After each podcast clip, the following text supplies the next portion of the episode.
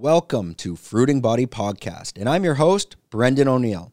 I'm a Canadian expat living in Phuket, Thailand, and Fruiting Body is a medicinal mushroom company. Our intentions of this podcast is to connect with people living on the island and share their stories with you.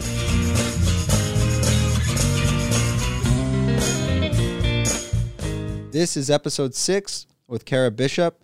Uh, Kara Bishop is a Canadian living in Phuket, Thailand. She's an English teacher and has been here for over eight years. Uh, during this episode, we're going to be talking about Kara's journey from Canada, well, my home country, to Phuket, and trying to understand, um, you know, the life of an English teacher on the island. So we're going to discuss all those details and uh, try to get, you know, the ins and outs and what have yous. Today, uh, we'll be uh, discussing with Kara Bishop. She is working in uh, Phuket in Kamala at Rising Star. Um, she works for uh, an alternative Shining Star. Shining Star, sorry, Shining Stars. uh, we got a lot. It's a lot to remember here. Uh, Shining Stars, and it is like an alternative uh, educational school, and and let's just dive right into that right away. So Yeah. first, thanks for thanks for joining us, Kara. Thanks for and uh, let's giant jump into what you're doing at Rising Shining Star. Shining Star. Shining yes. Star. I'm going to say Rising Star probably ten times in this podcast. I'll correct you. Rising Rising Star, and uh, tell us a little bit about that and what that's all about. Um, so we actually opened 13 years ago, um, and it was uh, essentially to answer the call um, that there wasn't really anything alternative to the traditional education systems here on the island um, for preschool, kindergarten, and, and primary. Um, so actually, Christine Riley started the company, and she was actually the one who got me the job and was training me um, over the last eight years of me working there at the school. Um, she's recently gone back to the States, but all of our staff have been on there for a long, long time. And what we want to do is give these kids an opportunity to play and explore and really just be kids before we start hammering them with uh, academic heavy things, which they'll get later on um, when they enter into primary. So our main focus is to get them get them out in the yard, um, getting getting them connected to themselves, um, having them be aware of their emotions, their feelings. How do they connect to others? Interpersonal relationships, um, and how do they connect to the bigger picture around them? So, how do they connect to their environment? Where are we in the world? We're we're in Phuket, yes, which is part of Thailand, which is part of Asia, et cetera, et cetera. Um, so that's that's our our goals uh, for these kids. Of course, letting them get dirty, letting them play, letting them explore, ask authentic questions. Um, that's all part of part of what we what we Building that immune kids. system up. building the immune system up. we won't use the c word now. but Yeah, no, that's yeah, exactly. So, wh- what is alternative education, and also for these kids, what is the age uh, age group or age Mm. range at that school? For our lower kids, we take ages two to about four years old. And then in the upper school, we go about four and a half to seven. And that has fluctuated over the years. We've had um, students as old as 10. Um, but it just really depends on who's coming into the island, what families are here. And right now, it seems like we're getting a lot of younger students. So um, that's where we're at. We're, we're, we have between two and seven year olds at our school. And, and the school is it is it primarily Thai? Is it Farang? Is it mixed? It is really, honestly, it's very mixed. We have a lot of different uh, nationalities and a lot of different cultures coming in, but everything is, is taught in English. Of course, there's Thai lessons for the students that will be going on to um, Thai educational systems, but everything we do is in English. And, you know, we've had kids speaking zero English when they start with us, and after a month, they're picking it up. So it's pretty incredible. So they're starting from like uh like let's say a preschool age. You're saying Hmm. ages two, and they're staying up till seven, and as late as, as ten. Yes, yes. And and from that during that uh, educational development, how would that how is that different than let's say the standard um, uh, government school? Not just in Thailand, but also you could compare that because well we're both Canadian. Shout out. Um, how how could you compare that to the standard educational of ages two to seven? Um, I think the thing that makes us stand out the most is really small, intimate classroom sizes. So we have three teachers to about nine students um, in the lower school, and two teachers to six students, six to seven students in the upper school.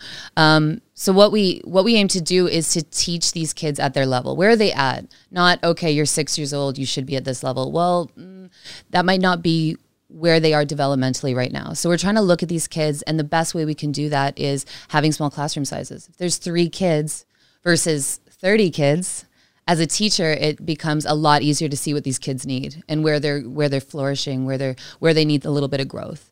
Um, so I think that's probably the biggest difference.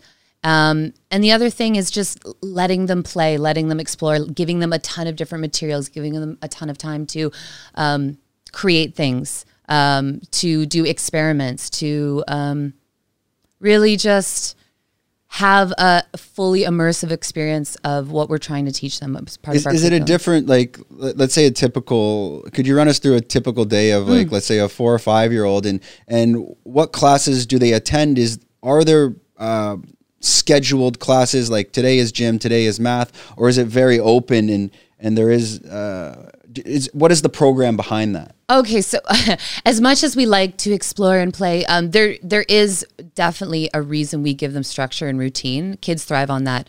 Um, so we do have a weekly schedule. They do yoga once a week. We do math and phonics uh, about four times a week. We also give uh, free play two times a week. So after we do our, our heavy lessons like math, phonics, they go outside and play. Then we bring them back in. We do language arts um, or for the younger kids, it's obviously more creative play, imagination play. Um, and then then we all have lunch together and then there's one more class at the end of the day. So there is a routine that we go through.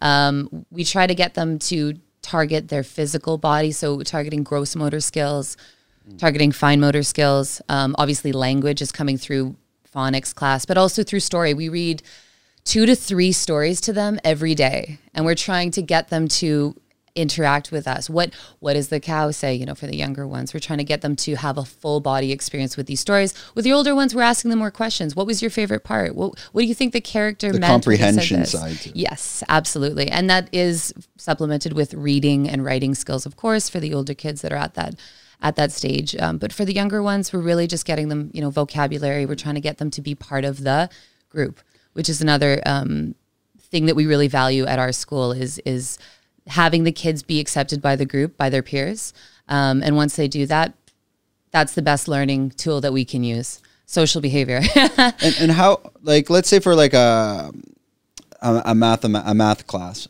Mm-hmm. is there a, a a teaching methodology that is different than like say a government or standard school like and I'll, I'll kind of elaborate on that question i mean typically like again well i, I lived in china for five six years Mm. and they were drilling it was repetition it was memorization Mm. how do you guys differentiate your teaching methods for let's say math in particular math in particular.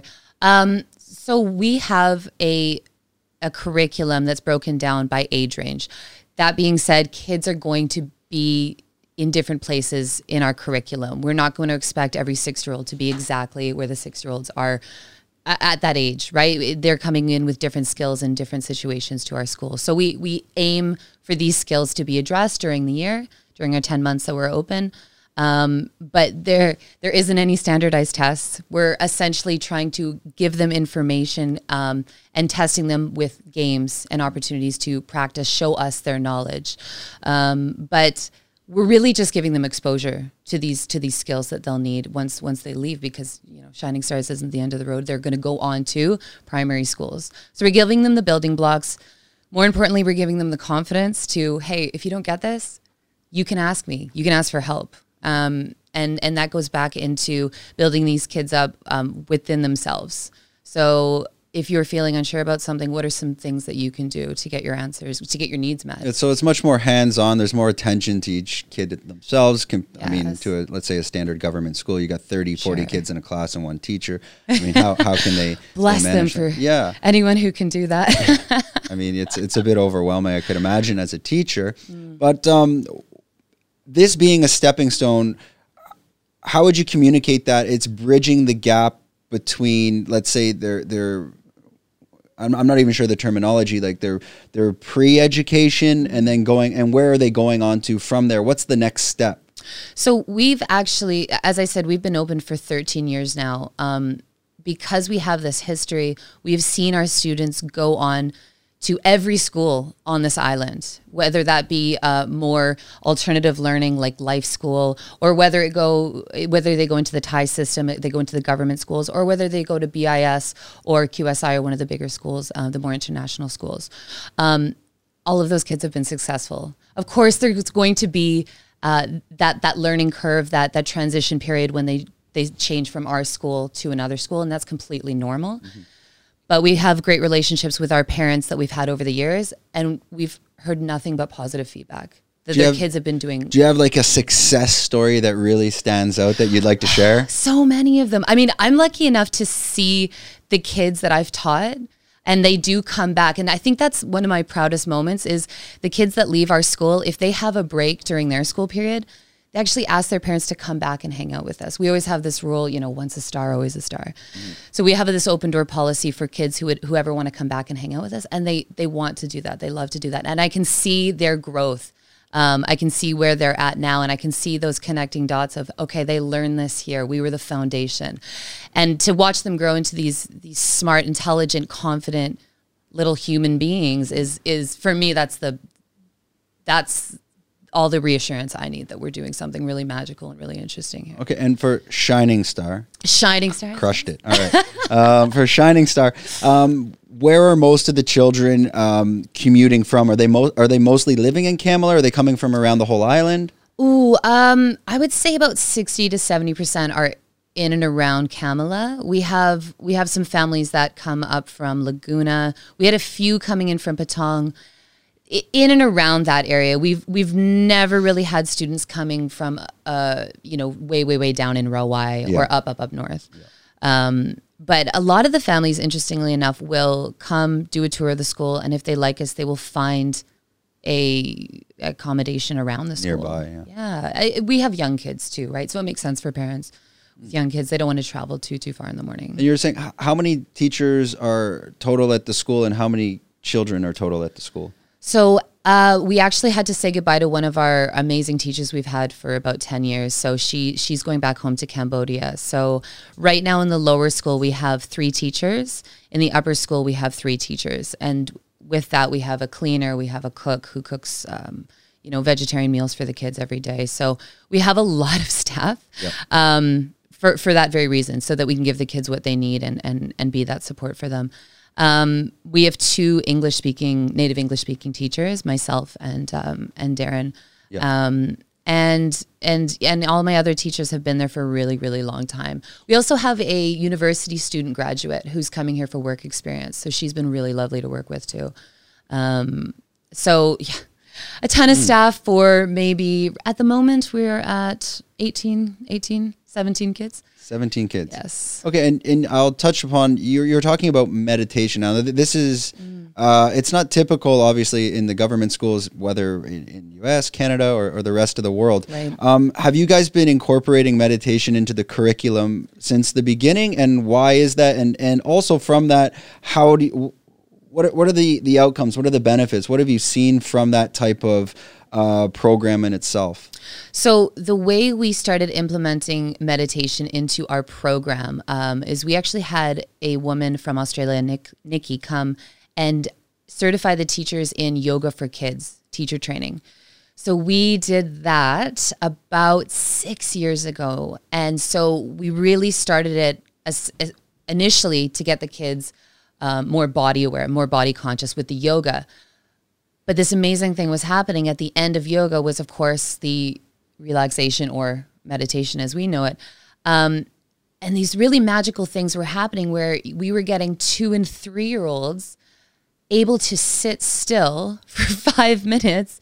Yep. And any parents out there will know that that is that is no small feat. So um, it obviously takes time and it and it takes you know weekly practice and it takes it takes patience and and energy from from our staff. But um, what I've found with the younger ones, of course, it's it's amazing to see that they're able to calm themselves and self soothe, especially outside of the classroom. If we're in the playground, they fall and hurt themselves. We go back to okay, let's you know let's take some breaths together. Let's go back to that breathing and calm down and use those techniques techniques that we've been using in meditation. With the older kids, what I can see in the classroom is they're a lot more calm. They're a lot more able to sit through things where normally at the beginning of the year before we get into the yoga practice, they get a little bit more agitated. They get a little bit more, you know, they get some ants in their pants. But near the end of the year, once these kids have been conditioned and, and been exposed to that sort of um, that that break, that that relaxation at the end of yoga class, I see it in different aspects um, inside the classroom and outside the classroom with them. And and is that strategically planned out? Like, are you doing this meditation once a day? Is it planned out? Okay, let's say math that could be quite difficult for children at a young age to concentrate yes. on. So let's do meditation before math. Is that planned out? Um, with the, what we do is in our in our weekly routine, we do have yoga once a week for them. Okay. But that meditation or those those breathing techniques, oh, they can be pulled out a number of different times throughout the day. Like I said, if they fall down, they get hurt. You know, we go right into that. Okay, let's go. Let's focus on our breath.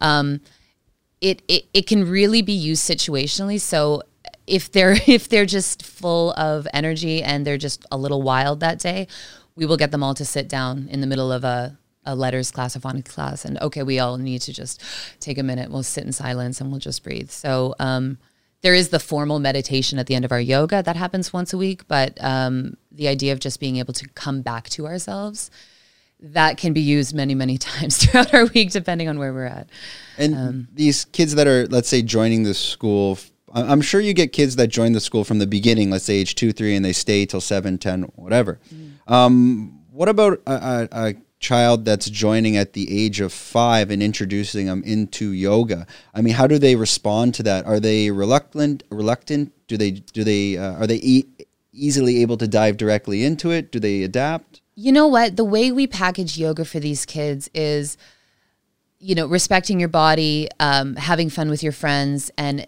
and having a moment to express ourselves physically. So it isn't the traditional yoga that you know adults would would know. Um, we do pair it a lot with animal sounds, animal movement, um, you know, things that are in, in and around their world, you know, stretch up tall like a tree, waterfall. So um, kids are really quick to get on board with that, even if they're coming in from whatever schooling. Maybe they're five and maybe they're coming in from conjunct or another school system yeah. where they haven't been exposed to that. They're really quick to get on board. And as I said, the group is really important. Any kid that's coming in that's unsure or never been exposed to this before, they're going to look around and see every one of their peers into it and really grooving on it. So they're mm. selling it for us. I don't really need to do much. they're really selling selling it to these to these kids that are coming in. Okay. Well, let's. Is there any content like uh, maybe we can pull up the Shining Star website. Crushed it again. Uh, and um, is is there anything we could uh, show from the website that we're allowed to show um, that might? I, am assuming maybe you don't have videos of that, or, or even if we pull up the website, is there something that we could highlight from there that you could we could talk about a bit or? We're a little bit more active on our facebook page in okay. terms of videos and content that we put out. So should we pull something up? Is shining that okay Shining stars Kamala, yeah shining stars shining stars Kamala. okay so we'll give yeah sure absolutely. Uh, i think he can you'll pull it up on the screen or? Yes i'm pulling okay so he, oh he's quick. Okay. See what we got there. Let's see if it works. We had some technical difficulties last time. Um oh, so shining there's a lot of shining stars Probably got to type in Cam- Kamala. Yeah, just after, yeah. Shining Stars Kamala. Okay. There we go. Let's check out the. There we go. That's us. there us. we go. Um, and we'll scroll through it, and if anything that sticks out that you you would want to discuss, let's we can pop that video out, up and talk about it a little bit. Um, maybe just scroll down slowly. So that was our upper school kids. They were baking a cake for one of the teachers that was leaving Piana. Okay. Um, so we try to we try to get them baking, cooking, making food once a week, at least. Um, it's also nice. We, all of these kids right now are coming off two almost two months of an unexpected break. Our our April break was really meant yeah. to be two weeks, and as you know, there's been restrictions with the with the school openings. So all of these kids are coming in basically like from summer break. Yeah. Um, so we're trying to highlight the the the best parts of school. So getting them out in the yard. And this yard here, this is the school itself. This is yes. So we've ah, actually moved locations last year. We were just we were about 500 meters down the road on uh, Soi Fantasy in Kamala. Yep. Um, unfortunately, they did construction next door to us. We had to move to another location. Um, and although the yard is a little bit smaller, the indoor classrooms space is immaculate. I'm really, really pleased with the with the teaching space that we have inside the school now. There's also a lot less mosquitoes. There's more coverage for the kids when it's raining. It's it's just a much better space. Is there anything on yoga that'd be cool to see? Interesting if Oh, that was the outside. depends if it pops up. Uh, there's some art. Who did all the artwork? Uh, that's that's me. Uh, I've team done a couple of murals around Hmm. the island here in Phuket, and obviously we had to That's cool. put something on for our school, our beloved school there. So, um, Oh. yeah, that was that was all done by our. We were cleaning and painting and organizing for the last three days before we opened. So it was a it was a labor of love there, but um, it was it was hard. It was it was hard having two months off when all of our kids were expecting to see us in two weeks, and we went through the same thing last year during lockdown.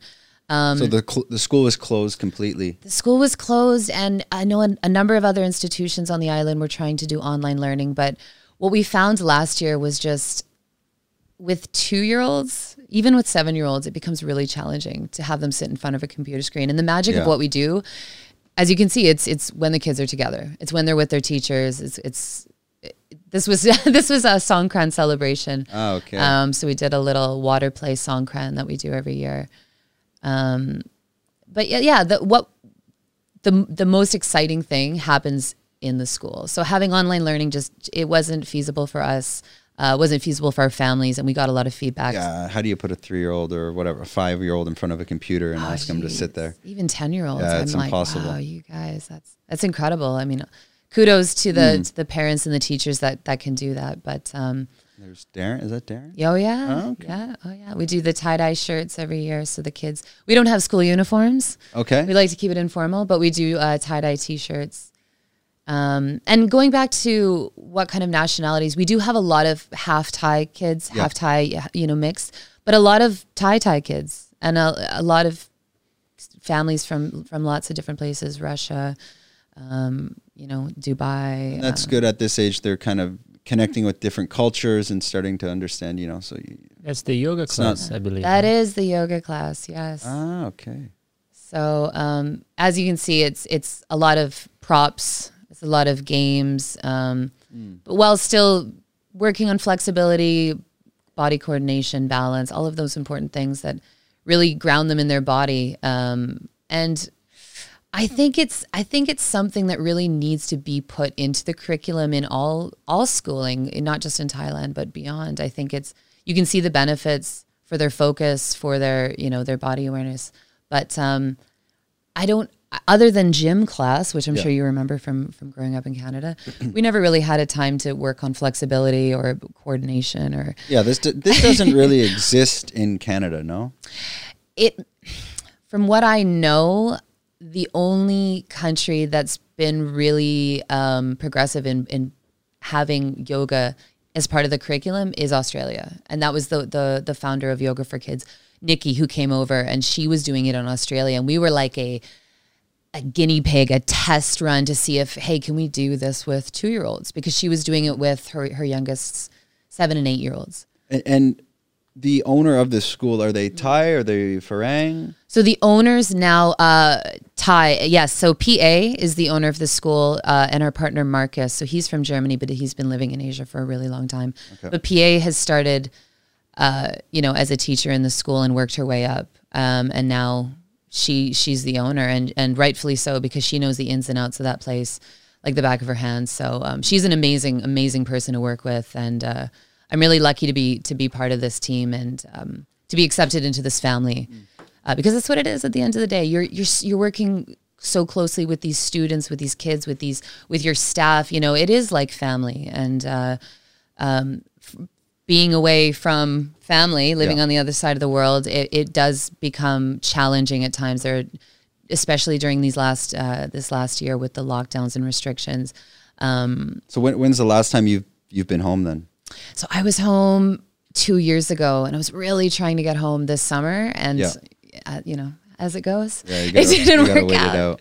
Didn't work out this time, but uh, I'm hoping to get my parents out here again here soon. So. Will you plan to? What, what's holding you back from going back? Is it just the dealing with quarantine at the moment and all that stuff, or Um, yeah, it's it's just a lot of work, and also I need to be I need to be at the school. I, Yeah. I can't I can't take the time off right now since we just opened. So, um, the timing just it isn't right, and uh, getting back into Thailand I think is my my concern.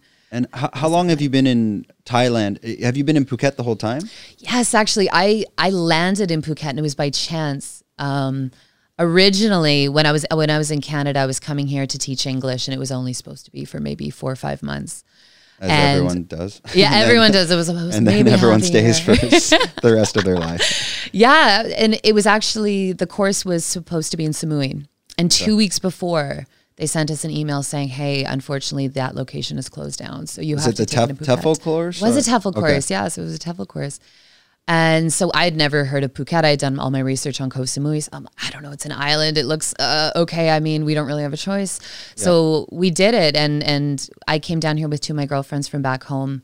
Um, and we landed in Phuket and we thought it was amazing. We did the TEFL course and, you know, ended up staying a little bit longer and, and a little slow to get a job right off the bat. As you, as you know, Yeah. Phuket's a fun place to be. Yeah, you meet people. There's so many cool, interesting experiences.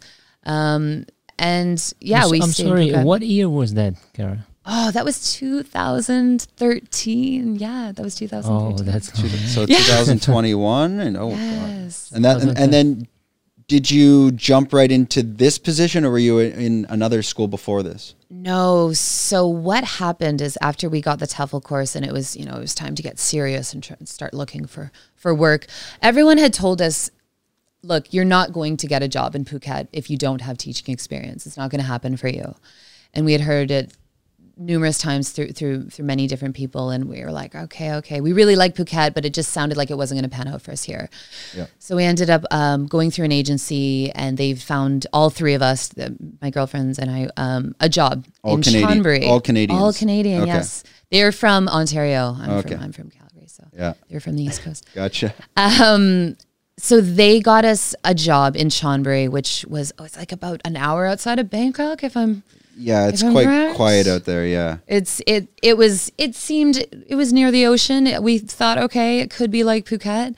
And so we jumped on a plane. We went, and oh my gosh, it was nothing like Phuket. It was like a big dirty city, and it the ocean. It was like a it was more like a port town, port city, should I say? Yeah. Um, and the school, they told us we were going to be working with with you know younger kids, junior high.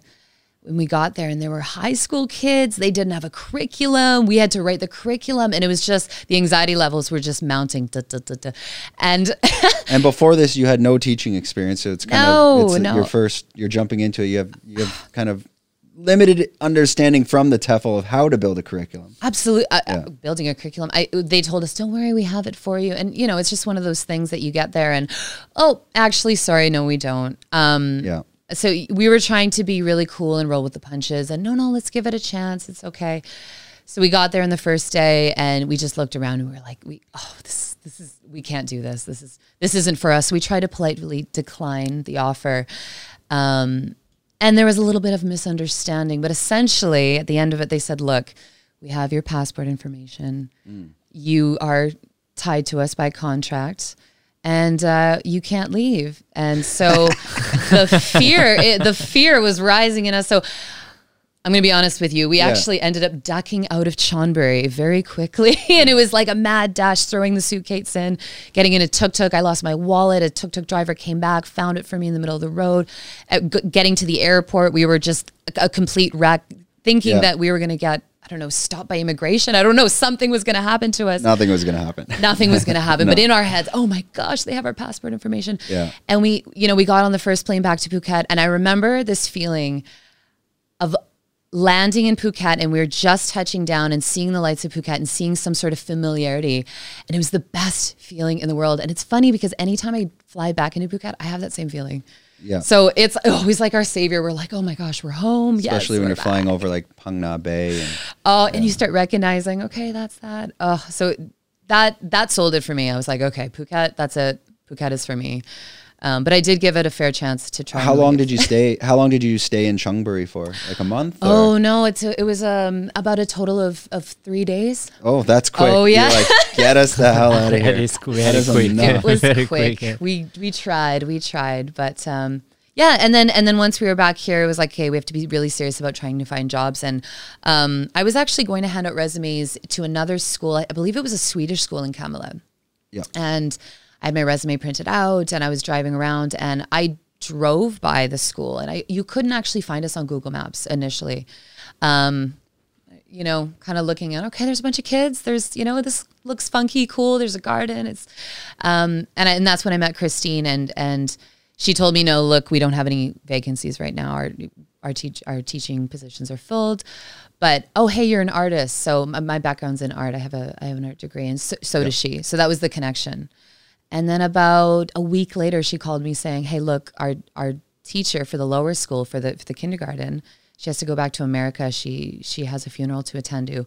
Would you like to come on and we can start training?" So it was, oh yes, And everything was. This is all quite quick. Like uh, you've left Chonburi, you've landed in Phuket, you found this job, and this is at Shining Star at this point. This Or- is yeah. This was at Shining Stars. And what about your your other two friends? Did they join as well, or did they go elsewhere? So they, one of my friends, Bonnie, she actually uh, got a job as an au pair, as a nanny, working Okay. for this for this family, and she was actually really close with them and stayed for about three to four years here with that family, and she really really liked that. And um, Alice and my other friend, she got a job at a government school, um, so she had the you know traditional teaching uh, experience that most people have here Yeah. with with you know not, not a lot of experience. They get their TEFL and they go into a government school. Um, so it was interesting seeing kind of both worlds because I was having my experience, which was non-traditional, and she was having her experience. Yeah. Um, so it was interesting comparing notes and and seeing, and she really loved it. She loved she loved teaching, and she she she stayed on for two years.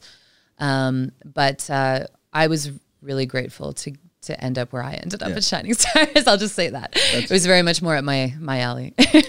So let, let's uh, again. This is not a plug for Shining Star. We're just diving into this information. I mean, they're not paying us here, but um, let, let's backtrack a little bit. Um, maybe let's go back to your university. So you're you're studying art at university, and let's bridge the gap of that story between completing university. Did you jump into a job in Canada, and how did you make the decision to come to Thailand?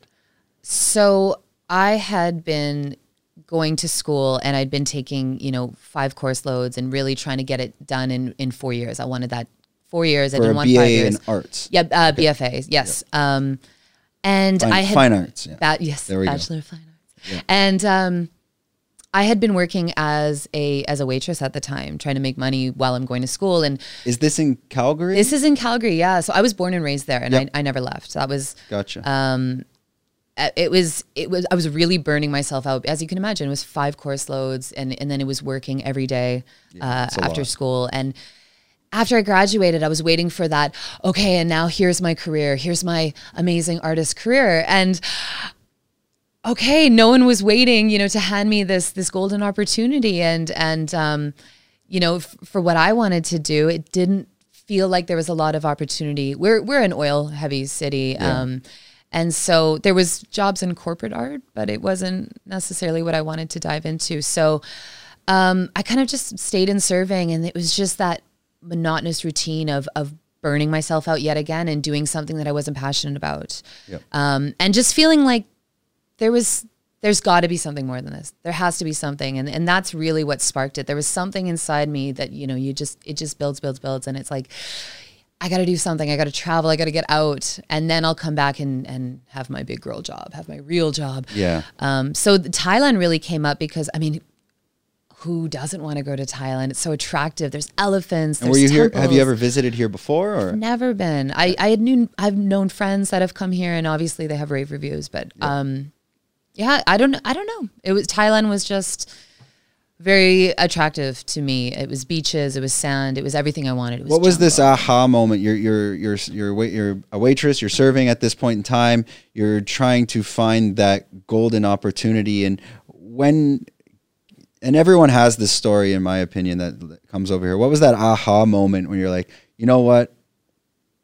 Teaching TEFL, let me learn about this. Let me make that move. Can you recall that day, that memory? How did that all click? Honestly, I have to credit it to my mom. She was the she was the driving force. She was the one that kind of forced me to pull the trigger. Um, and she was just, you know, you have your whole life to to settle down and, and to to get a job and to and to start um, back here in Calgary. But take this opportunity, do it now. You know, you just worked your butt off for four years, yeah. um, burning the candle at both ends. Um, go go see things meet people go explore so with her support it, it really helped and the aha moment came when i booked my flights it was that okay. moment that i clicked it and it was confirmed and i knew it was something was going to come of this and something big um, so it, it started there but you could you could feel it building up until we actually got on the flights and we you know we landed here but um, the one thing about Phuket that I I find the most unique. I've traveled to, to a couple different places in the world, but something that I that keeps bringing me back to Phuket is if you really want to do something, or if you're really passionate about something, or or if you're feeling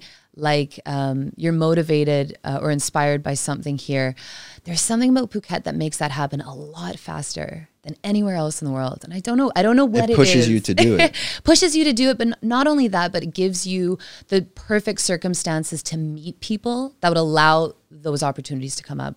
You will meet the right people. You will be at the right place at the right time to overhear a conversation of something. You'll there's just something really magical about this island, and um, um, I don't think it's happening by chance. Well, it could, I mean, have to do with the ocean, and a lot of people are attracted to come to Phuket because of the scenery, and it's quite, it's it's an easy lifestyle as well. So there's a certain type of person that is attracted to come here, um, and also those people that have taken the leap. I mean, it's not that that that easy. Did you have like uh, any doubts before making that decision to get on that plane? Of what am I doing? Should I do this? And and could you run us a little bit through that? Absolutely. Oh my gosh. I was I was I've never lived um, away from my parents. So I was I was living at my parents' house all through university. Mm-hmm. So this was the first time I was leaving them this was the first time I'd be living on my own, and it, it was my first time in Asia. So there was just a lot of newness, and there was there was those moments where you're you're sitting up late at night and you're like, "What am I doing? What am I doing? This is crazy. This is crazy." Yeah. Um, and then you have a lot of people back home that maybe haven't traveled or a little bit more a little bit more cautious, and um, you know they're asking you like, "Are you sure about this? this do you really want to do this? Have you thought it through?" So there's there's those doubts that come in um, from your head and also from uh, outside outside influences as well. So um, I think it's I think there was a lot of times where it was like this could be the worst decision of my life, but luckily it, wasn't. It was the best decision of my life. Do you, do you still have like uh, we won't name names, but do you still have those those friends or those voices uh, from people back home that still question it? I think I think after eight years of being here, um, even if they are questioning it, it really doesn't matter anymore. Their yeah. opinions mm. are very low on you know on the uh, on this on the spectrum of of really valuing what they think anymore. I, I, there was there was about the first two three years when I when I moved here and I was going back in the summer to visit friends and family and um, you know oh wow that's amazing that's incredible you you know it, it looks so incredible over there but when are you coming home when are you going to come back and start your life? Why do you think they ask that question? It might be it might come from a place of just of of fear of of oh I could never do that so they couldn't possibly imagine someone else doing it and let alone someone in their family or, or that they're close with um, in terms of being friends with them. So it might just come from a place of fear and, and unknown which is totally normal.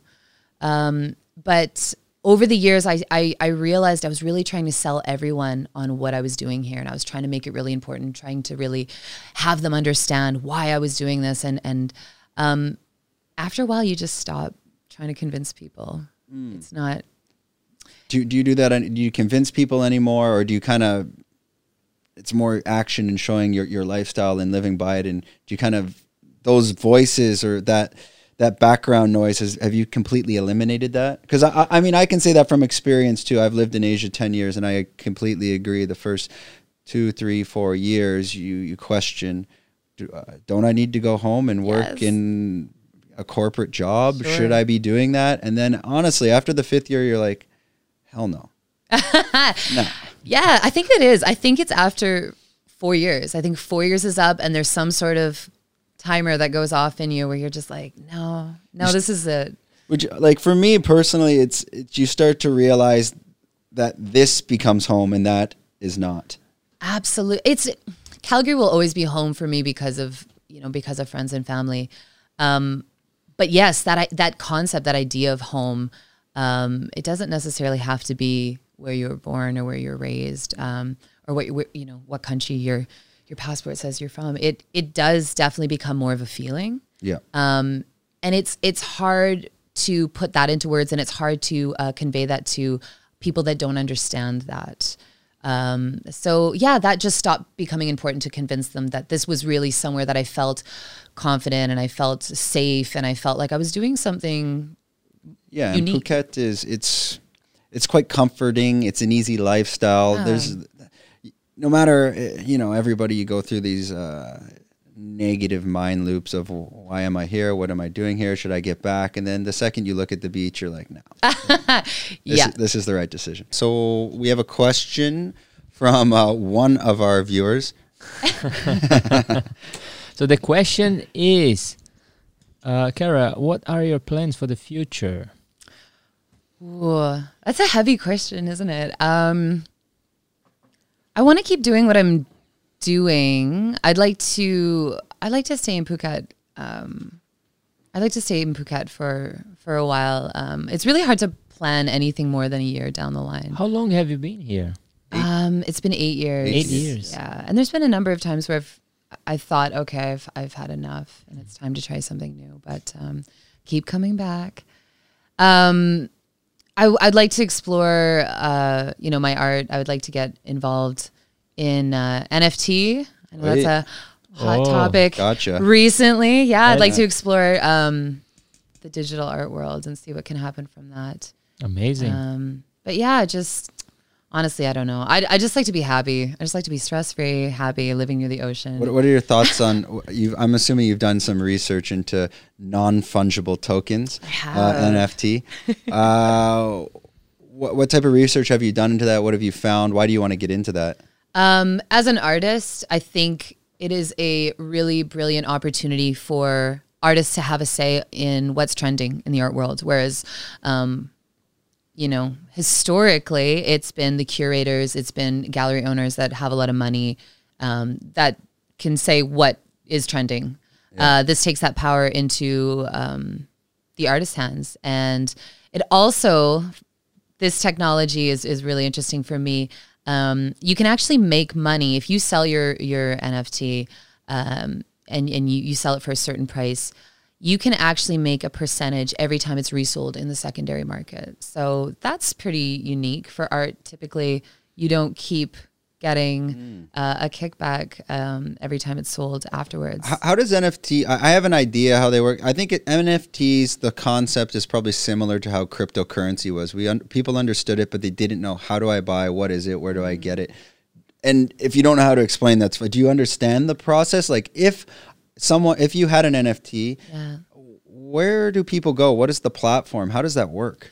There's a couple. Um, there's OpenSea, I which is nice yeah. for for emerging artists that don't really have a large following.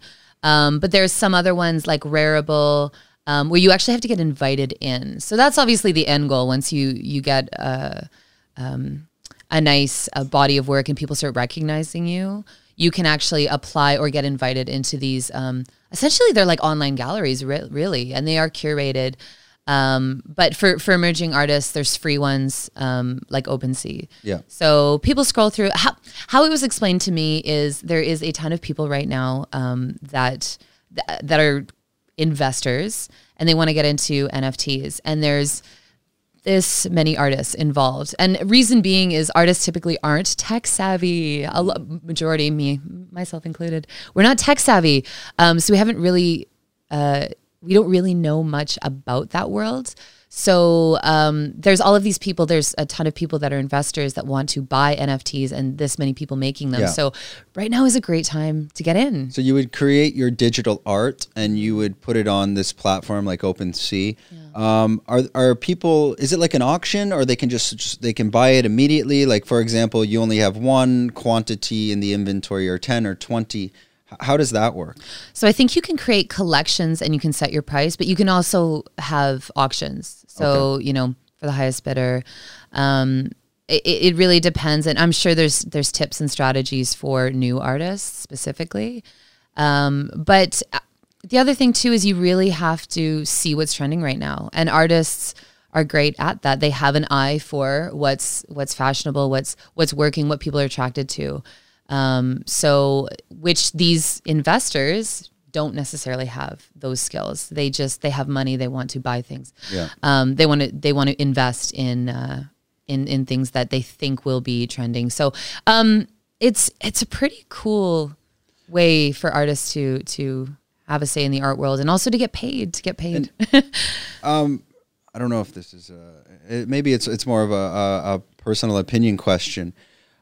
When you, you talk about that as artists, we know what's trending. Is that kind of uh, an oxymoron in the sense that, well, who cares what's trending? I'm the artist. I want to be free and de- develop des- to design my own art. Or does the trend direct your art? That is, oh, that is completely subjective for sure. Um, I think it depends on each artist. Like, what is your end goal? Do you want to sell a lot and make a lot of Ethereum? Yeah. Um, if so, then you're going to look at what's trending and start making art to feed that that need. Um, if you're just in it to to throw your art into the world and hey, if people are into it, great. Um, then then there's space for that too. But the interesting thing is is these these online spaces has room for all sorts of artists. Yes, and and everyone in between. What strategy would you take on? Would you take on okay, what's trending? Let me design art based around trend, or would you design art based around personal opinion and passion? I would have to do personal opinion and passion. Um, I've done a couple um, commission pieces before, and I'm not gonna lie, it's actually uh, a lot What- what is- harder. sorry, what does that mean? Commission pieces. Uh, paintings I've done for people, um, and it's actually a little difficult to stay committed to those pieces when they're not your ideas. When you're doing it for maybe someone else. Um, so if yes, if I was honest, I would say I, I would make art that's for me, and if people like it, great. Um, the idea is it's good enough that people will see the value in it. Um, but uh, hey, uh, the goal isn't to be, you know, Yeah, I an mean, that- Ethereum millionaire. yeah, as an artist, I, I mean, the the I, I'm I could be wrong, but what's it's not the the the money and the trend that would drive the artist. It's staying true to yourself and the passion and what that that's how you're going to be inspired and create your own art. Would you say if if money came into play or trends came into play, is that going to drive your art in the wrong direction? And maybe that's a bit of a rhetorical question. Um, potentially, you'd have to feel it out for yourself. If you're creating art and you've completely lost interest, or you're just begrudgingly doing it, or just turning it out, and there isn't really any substance to it, then I think you have to look within yourself and be like, mm, "Have I lost that spark? Have I lost that that that thing that makes my art unique and, and important to me? If it's if it's important to you." Great if it's important to others, but if it's not important to you and, and you're just you're just selling it to sell it, um, I don't know. Is that really art then? and and what what is your your style of art? And for me, honestly, this is one school of thought in my life I've never dove into. Uh, and I would say in the arts, like I I am horrific. I can if you ask me to draw something, I'm absolutely horrible. Um, so maybe you could talk about that a bit. Like, what is your art style, and and what does that mean to you? Um, As as I've kind of grown and developed over the years, it it tends to be more um, graphic novel esque, um, black and white, really saturated colors. Um, usually with the female form because you know women are beautiful and, and, and this is fine art, so you're doing it uh, with, painting. with, yeah, so uh, acrylic paint, typically, acrylic paint. water watercolors, yeah, pen and okay. ink. Um, so switching to digital is really interesting too because you're getting used to a completely different medium. So I'm really curious on on how these artists are switching from maybe a, like a two dimensional art to digital art. That's also another completely um, big learning curve that I'll have to. Do they take like if you're let- let's call it uh, I don't know maybe the terminology would be hard art and soft art. Hard hard art, hard art being you've made it by hand. Soft art meaning it's digital. Um, for are people creating hard art but selling it digitally? So then like and- and I'll just I'll explain that a little bit more. Meaning like you create this fine art um, with your acrylic and your style and whatnot. Um, you sell it digitally as an NFT, but as someone buys it digitally, you would also ship them the original. Is that is that something? And again, I I, I don't know from experience, so I'm just kind of processing it live now. I think it, it it likely could be done, but how I understand it is if it is an NFT, it just exists digitally. Hmm. So the physical artwork you could keep for yourself, right? That could be a physical piece of art, but the digital rendering that you you create that is what's sold and then resold on the secondary market and um, but um, I mean, I, I'm I'm sure that can be done, but with these specific spaces, I believe it's just the digital. Just the digital now. Is there an art community in Phuket that you can connect with? Um, uh, I'm gonna say yes, but I'm honestly, I I'm a little bit lazy. I I know I should be going out. I should be going to galleries, and I know a lot of people that do that. Um, I yes, I I like street art, so. Public spaces are where you can see street art. It isn't necessarily happening inside of galleries, although there is some amazing galleries like in Bangkok, uh, like the MOCA and Arum Gallery, um, which are doing really cool, interesting things. Have you been to not in them? Phuket. Have you been to any galleries in Thailand? Uh, yes. So um, in Bangkok, I've I've been to those two, but uh, in Phuket, no. To be honest, there isn't a huge, huge, There's and I could be wrong. It could be wrong. There's not a big art scene here. There isn't a huge art scene here. Are you familiar with Goldie? Yeah. He's in Kamala. I, I've seen a couple of his, his uh, on his Instagram. It seems like he has his own studio He for does. art in Kamala. Actually, yes, I know his wife uh, as well, um, Mika. I've taught his daughter Coco actually Ah, at okay. Shining Stars. Ah, there you go. There's the connection. Okay. Um, yeah, he he does some. He, he has some stuff in the Arum Gallery, um, and This is this. Where is this gallery? this it's is in, Phuket. Bangkok. Oh, it's in Yeah, Bangkok. Okay. Yeah, and I believe he still has a, um, he still has a number of pieces there now currently. Hmm. Um, but yes, I'm familiar with him, and he has some pieces around Kamala too. He's done some some graffiti pieces. Uh, street street art. Yeah. Street art. Have you been to? I think it's uh, Pang Pang Penang Penang Penang ah Penang in uh, Kuala- uh, Malaysia. It's that the Oh, island most people would do a visa run for. Have you ever been there? I have. Uh, did have you see the wicked art? the yes. street art you can go on like these street art tours well you kind of just have to google map it and Yeah. go around have you it's amazing It's yeah, you- it's you can do it self directed for sure, but uh, yeah, they have a really cool uh, street art scene in Penang. I actually miss doing visa runs. I know that sounds silly, but the things that you miss when you when you don't when you're not required to do them anymore. But uh, yeah, they had in um, in Kuala Lumpur too. They have a, a couple of funky uh, areas that you can walk around and see some interesting. Stuff. Is there a lot of street art in phuket i've seen uh, like for example some people are doing designs at hugo hub and uh, like over at sutai sutai muay thai they've done some uh, murals there as well is there any like or do you have to kind of keep it on the hush hush underground you don't want everyone showing up Um, any murals that I've done, uh, I, I've gotten the permission. Yeah. so I've never had to do any sort of guerrilla style, you know, show up at night. And, um, but I, from what I've heard, I think it's, it's fairly easy to do. Just don't get caught essentially. Okay. Right. Yeah. Um, but it, you can, there's a number of places here where you can see that street artists have come in and, Do they and- have anything like that available? Like maybe not just Google, or it could be an Instagram account of like let's call it the street art of Phuket, where you can you can locate all this street art and maybe you know if you were to drive it around the island and go see it for yourself, kind of Phuket and the street becomes its own gallery. That would be that's that's a great idea, Brendan. You should do Well, that. patent pending. patent pending. Stay tuned for Yeah. No, no, we, we've taken on too many projects. I, I'll give that. That one's yours. okay, okay, I'll take that one. Awesome. um, not not that I'm aware That's of not though, a- but that's a really great idea. That's a great idea. Um, and the interest, the, the cool thing about Phuket is, um, you know, street art. You think more uh, industrial cityscapes where this art is existing. Um, with Phuket, we're so lucky because we have this lush vegetation that also gets incorporated into the art pieces too. So um, that's pretty unique for Cat for is its own canvas. It is, isn't it? Oh gosh. Yeah. Awesome. Um, so let let's we, we kind of went off on this art tangent, Mm. which is it's great for me. It's it's it's interesting to learn about because again, this is something that I would never go on Google. I wouldn't pick up a book just because I, I'm wearing too many hats that I cannot wear anymore. But it's something that I've kind of written down that at some point in my life I I will indulge in that. Just not right now. Maybe in five ten years. Maybe when I'm a bit older. And uh, I'm less adventurous, which I don't even know what that means at this point. down, no. Yeah, but um, let's jump back a little bit because I, I think um, one part I wanted to discuss because I went through this as as well. So it's your journey.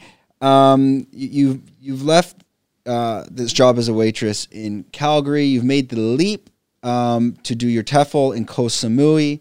Uh, you didn't find any jobs there. It didn't work out. You've come to Phuket and you found at at a Shining Star. Almost slipped. Got it. Shining Star. And um, is there much more to that experience? Is there anything that you would have done differently from the beginning that you would? And this, I think this could go out because I, I believe this content will be interesting for people that want to come to Southeast Asia or actually go. I don't want to just say teach English, but also live abroad. So. Um, the question is more or less like, is there any advice you would give? Is there anything that you would have done differently from the beginning uh, for that um, to to give that information on that leap from leaving your home country to un- the unknown? Um, I don't think I would have done anything different, to be honest, because I wouldn't be where I am here today. Um, but I think I would have, I would have let uh, people's opinions. Um, I would have valued them a little less. I think it would have made that transition a, a whole lot easier because I think um, we're always vying for um, validation like I'm I'm on the right path, I'm doing the right thing, maybe from from our parents or from our friends or our peers. Um, and and once you take that leap and you really find your footing in a place where uh, you find your purpose, um, all of that stuff that you, used to think was important becomes a lot less important. So I would say just, you know, do it. Buy the ticket. The worst thing that can happen is you come back. That's- That's the worst thing that can happen is you you you go there and hey, it doesn't work out. You, you can always go back. But do it. Just buy the Just go, make, just take that leap. and- Take the leap for sure, for sure. And and hey, you don't know where you're gonna end up. And Do you think the TEFL is necessary, ooh, good question. or is it? A, Can I uh, put uh, an insight here? What's up? I don't think it's necessary Wait. because I, I work as a teacher before and I don't have the TEFL. No, I think they might be I know. making it a little strict, more strict now. Now, yeah. But I agree. I think before it was. it's it's an organization that you're you're you're, you're paying for some certification. But uh, anyways, I have my opinion on that. Let's hear yours. um, was my TEFL experience necessary for what I do now? No. Um, did it look nice on a resume? Yeah, for sure. Um, it helps, but you know, if, if someone likes you and they think that you're going to be an asset to their school or their or their you know their their business, um, no, I don't think so. It doesn't it doesn't matter at that level. There wasn't really any amazing skills that I learned in the TEFL course in the what was it three four weeks um, that I could say yes I, I couldn't have taught without this piece of information. So um, it was more just experience, right? It's just getting getting in and showing up on your first day where you're teaching and you have no idea what you're doing, you have no idea how it's going to play out, and um, and then just showing up the next day and the next day. And the, that's the more valuable. Yeah, I think the TEFL, in my opinion, is it's kind of a, a it's a blanket. It's it's a, a comfort document for anyone looking to make the leap that's a bit hesitant Sure. and it gives them a little bit more you know reassurance like i can do this but the reality is I, and I, I taught english in taiwan for a year um, and i didn't do the TEFL.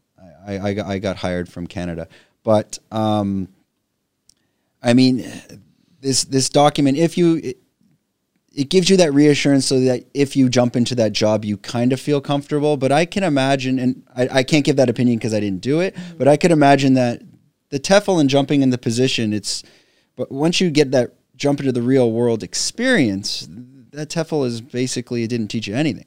Absolutely. But you don't know that until Yeah, you until get the do it. experience. So it's it, you know looking back, it's like hindsight's always twenty twenty. But I agree. I agree Mm-hmm. with what you said about um, feeling like that that safe step. Okay, so first I'm gonna I'm gonna arrive in Phuket, and then I'm gonna take my course, and then I'm going to, and maybe that's that's what people need. But is it necessary? No. It depends on you personally. If you can just show up at a school and be like, Hey, I'm here to teach. yeah You know, great. I, I think it depends on the person if, if they're comfortable um, making that leap. But but I mean, nothing against TEFL. Hopefully, we don't get shadow banned on shadow banned on YouTube for this. But The i- TEFL. if you are if you if you are hesitant making that leap and that TEFL you feel would make you feel comfortable, yeah, go do it. But if you're like confident that you could just jump in and find a job without it, yeah, do that. Absolutely. Absolutely. Do it. Um, the other thing too is you could always come here and and then try to find a TEFL course. But hey, in the meantime, maybe you get a job already. So it is a it's like a nice buffer, right? Yeah. Do I really want to teach? This is kind of dipping your toe in. This is what it might be like. Is it really like that? Probably not. But this is what it might be like. This is what you could expect. And then hey, maybe you, you realize I don't really want to teach. I want to do something else. I want to be a dive instructor. Yeah. Whatever. Um, but uh, I think the important thing is that you just get here. Yeah, and I, I think, in my personal opinion, I, I think most of the schools that are going to hire you online, like digital, like remotely from your country, are probably not the best schools. The better schools that are going to hire you are the ones that are here, and they are better because typically in Asia, you need to show up and meet the people to get hired. Yes. Right? Yes. And these better schools, in my opinion, they they have the power. They don't need to go online because everyone's lining up at the door anyways. yeah. So maybe uh, do you agree with that? Do you disagree I with do that? agree with that. I for sure. I I putting an ad online um, and hiring someone from overseas. You know, once you get there, well, what kind of school is that? You're just going to grab a teacher, and also for the students, right? Like your teacher was just grabbed online. No offense against your students in Taiwan, No, but no, no, no, not not at all. But it, it's like um, if you if you're a school in wherever it could be anywhere in the world, and you're an, an English teacher school, you know, and it's usually it's bridging the gap. I would say between finishing university to they say it's it's not not a leap year how they how they say in, in, in the UK or whatever that, that year off they take um, to the corporate world. Okay, I'll go teach abroad, and usually people will do that. But I feel that like if you're finding these jobs on online, well, there, it's a bit of a red flag. Maybe I don't know, not all the time for sure, but uh, otherwise these schools could probably find people in the country that are there already.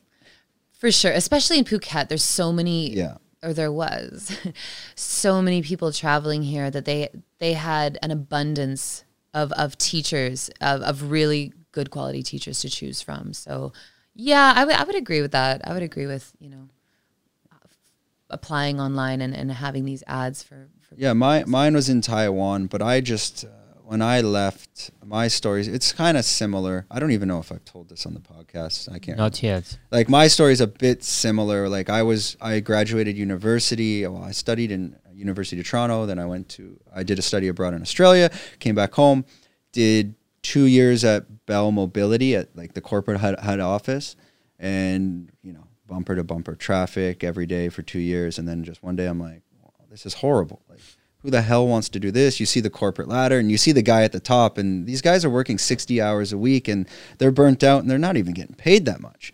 So basically, what I did is one day I was just driving to work and I quit.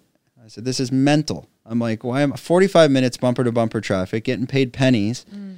Uh, this isn't for me. So I just quit and I had some friends uh, teaching English in South Korea. I'm like, you know what? I'll give it a shot. And he gave me a website.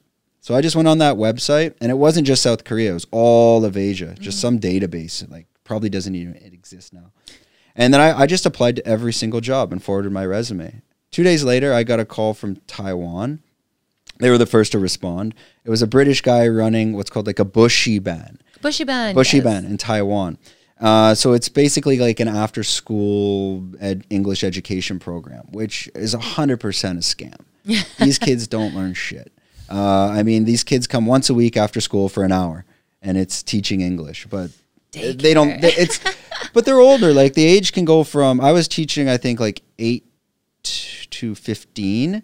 So like they can learn. It's just it's the same in Canada. It's like okay, this week we're learning French for one hour. Do you speak French? Maybe. Ugh. I doubt it. Un petit peu. Yeah, No. no, but same same as same as me. Like we we learn French from age I don't know, 8, 9 to like 15, 16, but I don't speak a lick of French. Um, and that's because it's 1 hour a week, once a week, and then there's no immersion. Yeah. And that's the same with these buxibans. So, anyways, I kind of I went off a tangent there. But so this guy responded to me, and he was British, and he saw my resume was decent. I, I mean, I had my bachelor's uh, for business administration, and I had some corporate experience. And he was basically like, "Yeah, just come over, and I'll, I'll give you a job." I'm like, "Do I need TEFL?" He's like, "Nope, I have all the program, all the material. Just come over, I'll teach you. You don't need that shit." I said, "All right." So he con- I, I applied Tuesday. Two days later, he contacted me, and a week later, I hopped on a plane. So all this went from quitting to on a plane in like seconds. I didn't even think twice. I'm just like, just do it. And I was 22, 23. Yeah. Um, and even when I got there, the owners of the school were they they're like, I'm like, so these kids will learn. They're like, yes. but that's not that's the, the that's the business model. Yeah. The business model is they know that teachers are looking they hope to get a full year out of them, maybe two, and it's just high turnover. And you come in and you, there's some material, and then you move on. So that was that was kind of my experience on on, on that. And uh, for me personally, I, I couldn't I didn't like teaching because I, I had to st- I stand up the whole time, and like no sitting. Oh yeah, I couldn't take my feet were killing me. But anyways, yeah, I found. Um, it, I, I guess this point is more about the TEFL. The TEFL's not necessary if you get the right school and the right manager to give you some direction. eh, it's pretty simple. Absolutely. It definitely depends on who's going to be training you and, and how they're going to in- integrate you in. Um, that's way more important than the TEFL, in my opinion. Um, so no, you don't you don't need one. did did you? I found for me personally, did you find that like my level of English got better by being an English teacher? oh my goodness. Uh, my mom always says this when I go home to Canada. She says that I uh, pronounce my words more clear Yeah. when I speak to her. Um, and it's definitely from teaching for sure. You have to slow it down and you just articulate everything a little bit. and you start to understand the grammar in more i don't want to say mathematical terms but like in terminology like superlatives and i mean if we look back at that in i mean we speak it english is the, our, our native tongue so Yeah, isn't that the funny thing? You don't realize we're, we're just doing it all the time, and then you really break it down. Like, oh, okay, that's why it's like that. And I'm I'm constantly learning too. That's the great thing about being a teacher. but then you find don't do you- for me i find that now that you understand english from teaching it when you start to even listen to let's say um, uh, it could be a sports uh, hero of yours or a newscaster or, or someone just in general on tv even people who are native they're not speaking proper english That's Like, true. they're not using the correct there there theirs and stuff like that you become a little bit more critical. yeah, a little bit more critical Yes, that, yeah, definitely, definitely. Yeah. Um, and yeah, it's it's it's funny when you work with younger kids, especially if they're coming in with no English. Um, the rate at which you speak to your friends, as soon as you walk in that door, like you drop way down, and everything is slowed down. And it's interesting how you just naturally start to switch that um, when you walk in. So. And how about when you go home? I mean, here I, I don't know if it's too strong, but like my I don't think our Canadian accents are that strong. But when you go home, do you completely change? Oh, um, Oh yeah. I oh yeah. I think I mean I think if there's some some alcoholic beverages involved, I think the the Canadian comes out. Yeah. Um, but I, d- I notice it more when I talk to my friends. I can really hear when you call back home. their a- yeah yeah, or their voice notes. It's like oh wow that's Oh yeah. that is a thick accent there, and uh, I don't know. I, I it's hard to tell with yourself, but I would imagine it would it would flatten out over time. Could you guys uh, Yeah. play that out? Uh, because I cannot tell. No, how is we- it, how is a Canadian accent? Can you I- talk? I- in Canadian? I don't. I don't. Oh even- yeah, there. eh? Oh, that's great. We, you can't really put it on. It's more like when you go back home and you jump in a conversation, it just comes out. definitely, Like, especially if you just get say- excited. Yeah, you can't just say put it on. I don't know. it's not easy no, like no, no, no, no. I get made fun of by my boyfriend a lot. He's South African, and so there's words that are quite funny for Different for him. vocabulary that we use that they don't. Chesterfield and Chesterfield. That's a good one. or sitting on a Chesterfield, things like that. Yeah, Or a toque. No one, no Uh, one idea what that is. toque. It's Yeah. a, I guess it's a. What is it? It's a Like a ha- beanie, Like a beanie? hat. like a, A knit, hat? a knit hat. You wear in the winter. Yeah, we have some terminology. We're Canadian. Yeah. Um, so Car- Carrie was mentioning, uh, talking about your future plans in Phuket.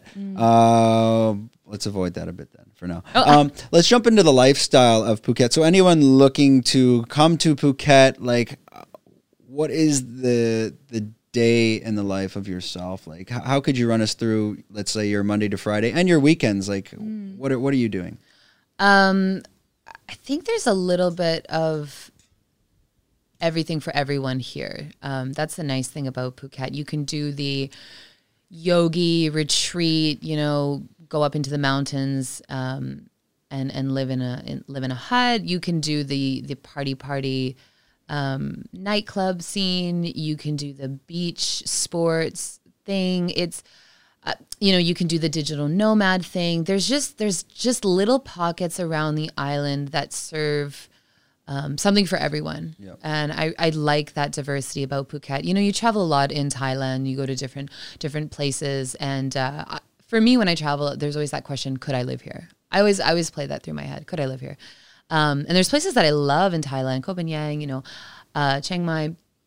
But could i live there? I don't know. There's just something about phuket that you know, if you want to, if you want to wake up early and go to the beach for a swim, you can do that. If you want to go to a yoga class after, you can do that. If you want to go and get really nice quality um, vegetarian food, you can do that.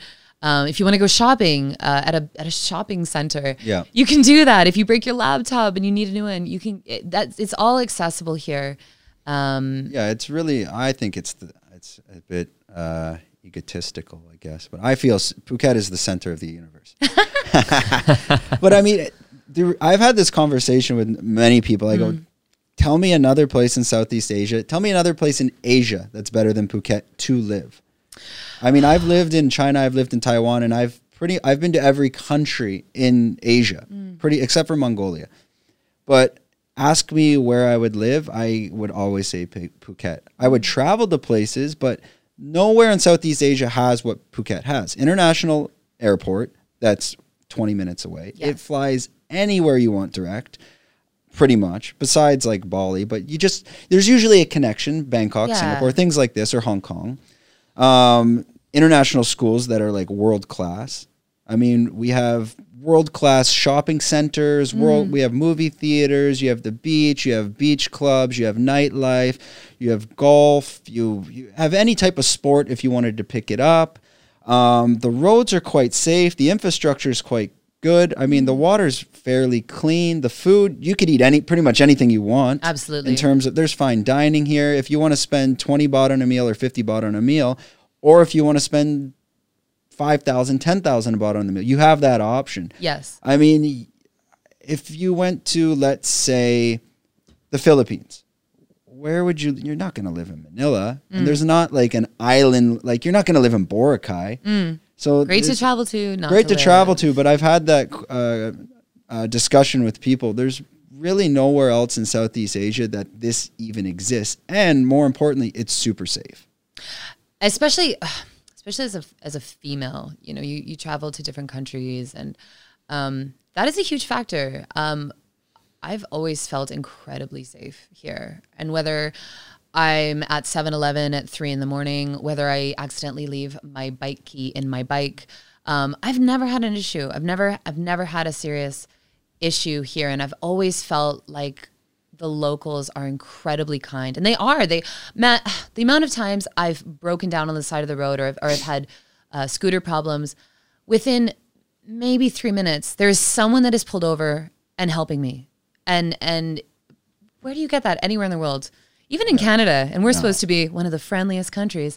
Would that happen in Canada? I don't know. Maybe in the summer. Maybe if it's winter, no, way. don't know. Um, so, yeah, it's. I I agree. Phuket is it's a very special place, and it has it has all sorts of things. It, whatever. Whatever, whatever your poison is, you can you can find it here. For me personally, I like to get out in nature. I like the yoga thing. Um, there's hikes, there's hiking trails all over this island.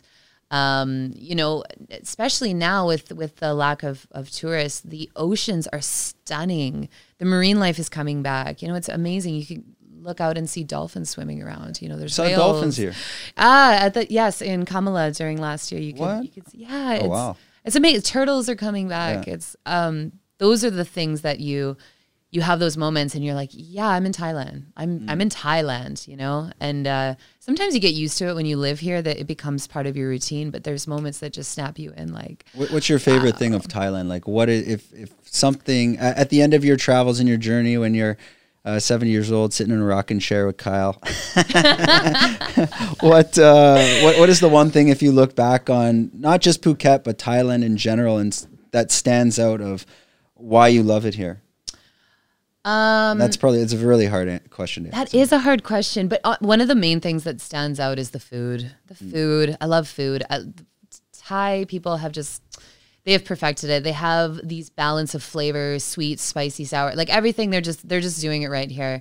Um, and the other thing is, again, the people, the kindness and and and the compassion that you get from from the locals here. yeah, Um, I'll never get sick of that. I will and especially when they realize you're not a tourist. yeah, there's that switch of like, oh, it's a you're here. It's a switch. It's a complete switch. You live here.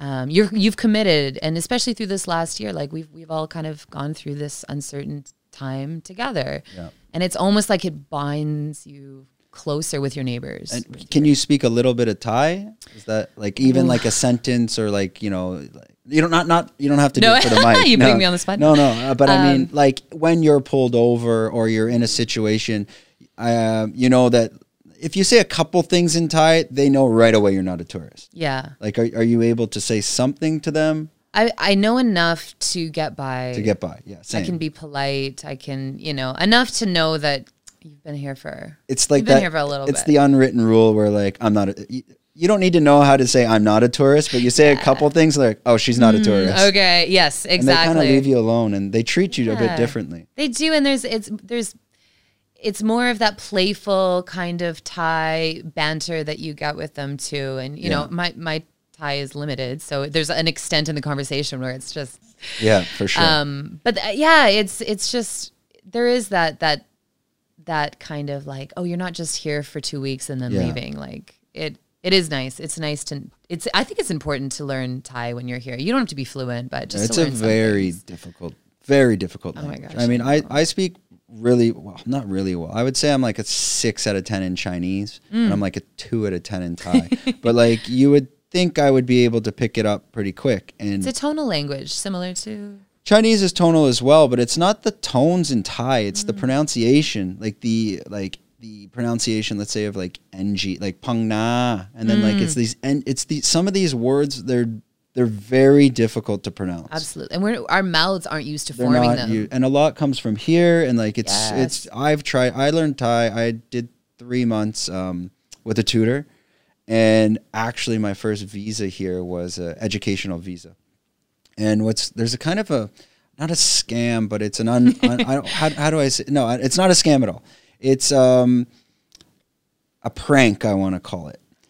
When you first anyone, I shouldn't even tell this story because like I want everyone else to go through it. But like when you do your when you do your first education, have you ever done an education visa? I haven't. Okay. When you do your first educational visa, any education visa school that's going to give that to you, they don't tell you the reality of getting that visa. They say, oh, they basically say, no, no, no, you got to study Thai because there's a test at the end of the year. it's a joke. that's that's the prank. So what happens is at the end of the year, you actually technically are supposed to go to a government office and mm-hmm. write a Thai test. Now, I had to go write this Thai test and I put it off for the whole year until the last two months. And I was so nervous, freaking out. I taught myself to write Thai for two months. Wow. And then I showed up, like, so I, I, I learned the con- consonants and the vowels, and there's like 60 consonants and 40, 30 vowels. It's insane. Um, so I, I I learned as best as I could. And then I f- I'm like, I'm failing. I go into this office and to write the test. And I start actually answering questions and writing in Thai. If you ask me to write now, no way. This is five years ago. And I'm writing in Thai. And then the la- lady in the government office just comes up and goes, What the hell are you doing? I'm like, I got to write the test, no? And she's like, No, give me that. Then the Thai lady just takes it and answers all your questions and submits it. And then I go back to the lady. I'm like, I wrote, I was studying Thai for two months learning the language. She's like, Haha, good for you. I'm like, Oh, you, oh my God. So I don't, I didn't want to tell that story because I feel everyone else should have that experience. But um, I don't, I forget what we were talking about exactly. But uh, anyways, that was uh, that tangent. But oh, about the Thai language, yeah, it's very difficult to learn. I've downloaded some things on. I find Pimsleur works for me because it's audiobooks, um, and it builds up on found foundations of conversation. Uh, I think Rosetta Stone and Duolingo is a complete waste of time. To be mm. honest, you're just gonna learn like Yes. 50 pieces of vocab and have no idea how to use How any to of put them. them together. Well, Yeah. and the Thai they speak in Bangkok is different than the Thai they speak here in Completely Phuket. So you go to, you know, you're feeling confident speaking your your island Thai, and you go to the city, and people are looking at you like, Yeah, you sound like a southerner. I know how to ask for a spoon. Why won't anyone give me a spoon? You know, like, yeah, yeah, yeah. You totally, you have like that, uh, that Yeah, accent. that southern accent, which is it's very comparable, like in in China as well, but in Mm-hmm. Thailand, like it'd be like someone from New York going to let's say Georgia. There's a distinct accent. We don't really. Sure. He- I find I don't really hear it too much. Uh, I hear it in China because my level's a bit higher, Mm. but at, wherever you are in any country, maybe even South Africa, or I'm sure for sure in Brazil, Brazil a lot. if you're in the north or the south, there's definitely different accents, yeah. and it's hard to understand each other as well. In Brazil, we, we have a funny thing that uh, you can tell where they're from just by their accent, Yeah. like the exact state, Wow. just by the way they say, like, "Oh, you're from Rio, right? No, oh, you're from São Paulo, right?" But for someone that doesn't speak Portuguese and It's- I hear Portuguese, it's all the same to you me. can tell, Yeah, you cannot tell. I don't know. Yeah. In South Africa. Yeah, just by the way they look, you can tell they're from Joburg or Cape Town. like they're dressed, Yeah. the way they're dressed.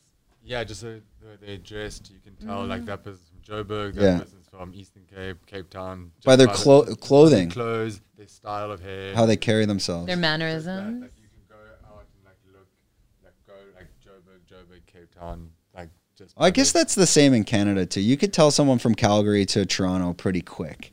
Like as stereo a stereotype. Stereotypical. A yeah, stereotype. yeah. Right? Everyone Yeah, has their stereotypes. Like a tradie type versus someone who's from, you know. Exactly. Yeah, yeah, for sure, for sure. Um, going going back to your story about writing the Thai test. Oh god, yeah. I had a I had a my girlfriend Bonnie, the one that I came out here with. Similar situation. She was on the education visa for about two years, and then something some restrictions tightened up, and they were they were kind of cracking Yeah. down on the education visa requirements. So um, they told her, "Look, you're going to have to write a test." But this was a an actual test. She actually had to test. And so she was freaking out. She's like, I don't know what to do. But they gave her a list of what the questions would be, obviously all in Thai. Which doesn't matter anyways. It doesn't matter. Yeah, it's line squiggle, line squiggle. So uh, her her boss, her employer, wrote all the answers on her hand. so she went in, but she was sweating so much. She For was sure. so nervous. So all of the ink was like all over her hand. But she wrote she wrote the test. Like she she passed. Everything was fine. She got another year on the education visa. It seems they don't do it anymore though. I they this was again this was like five years ago Yeah. five six years ago now so i think definitely things have changed Yeah, rules in Thailand, you know, they change like clothes every day. Yes. You never know what's going on. So you just roll with the punches. That's another thing about living here is you can't take yourself too seriously and you can't if you're a stickler for rules game over. i don't think you're gonna last too long you gotta be pretty If you're German or easygoing. German or Swiss, you might have some trouble over here.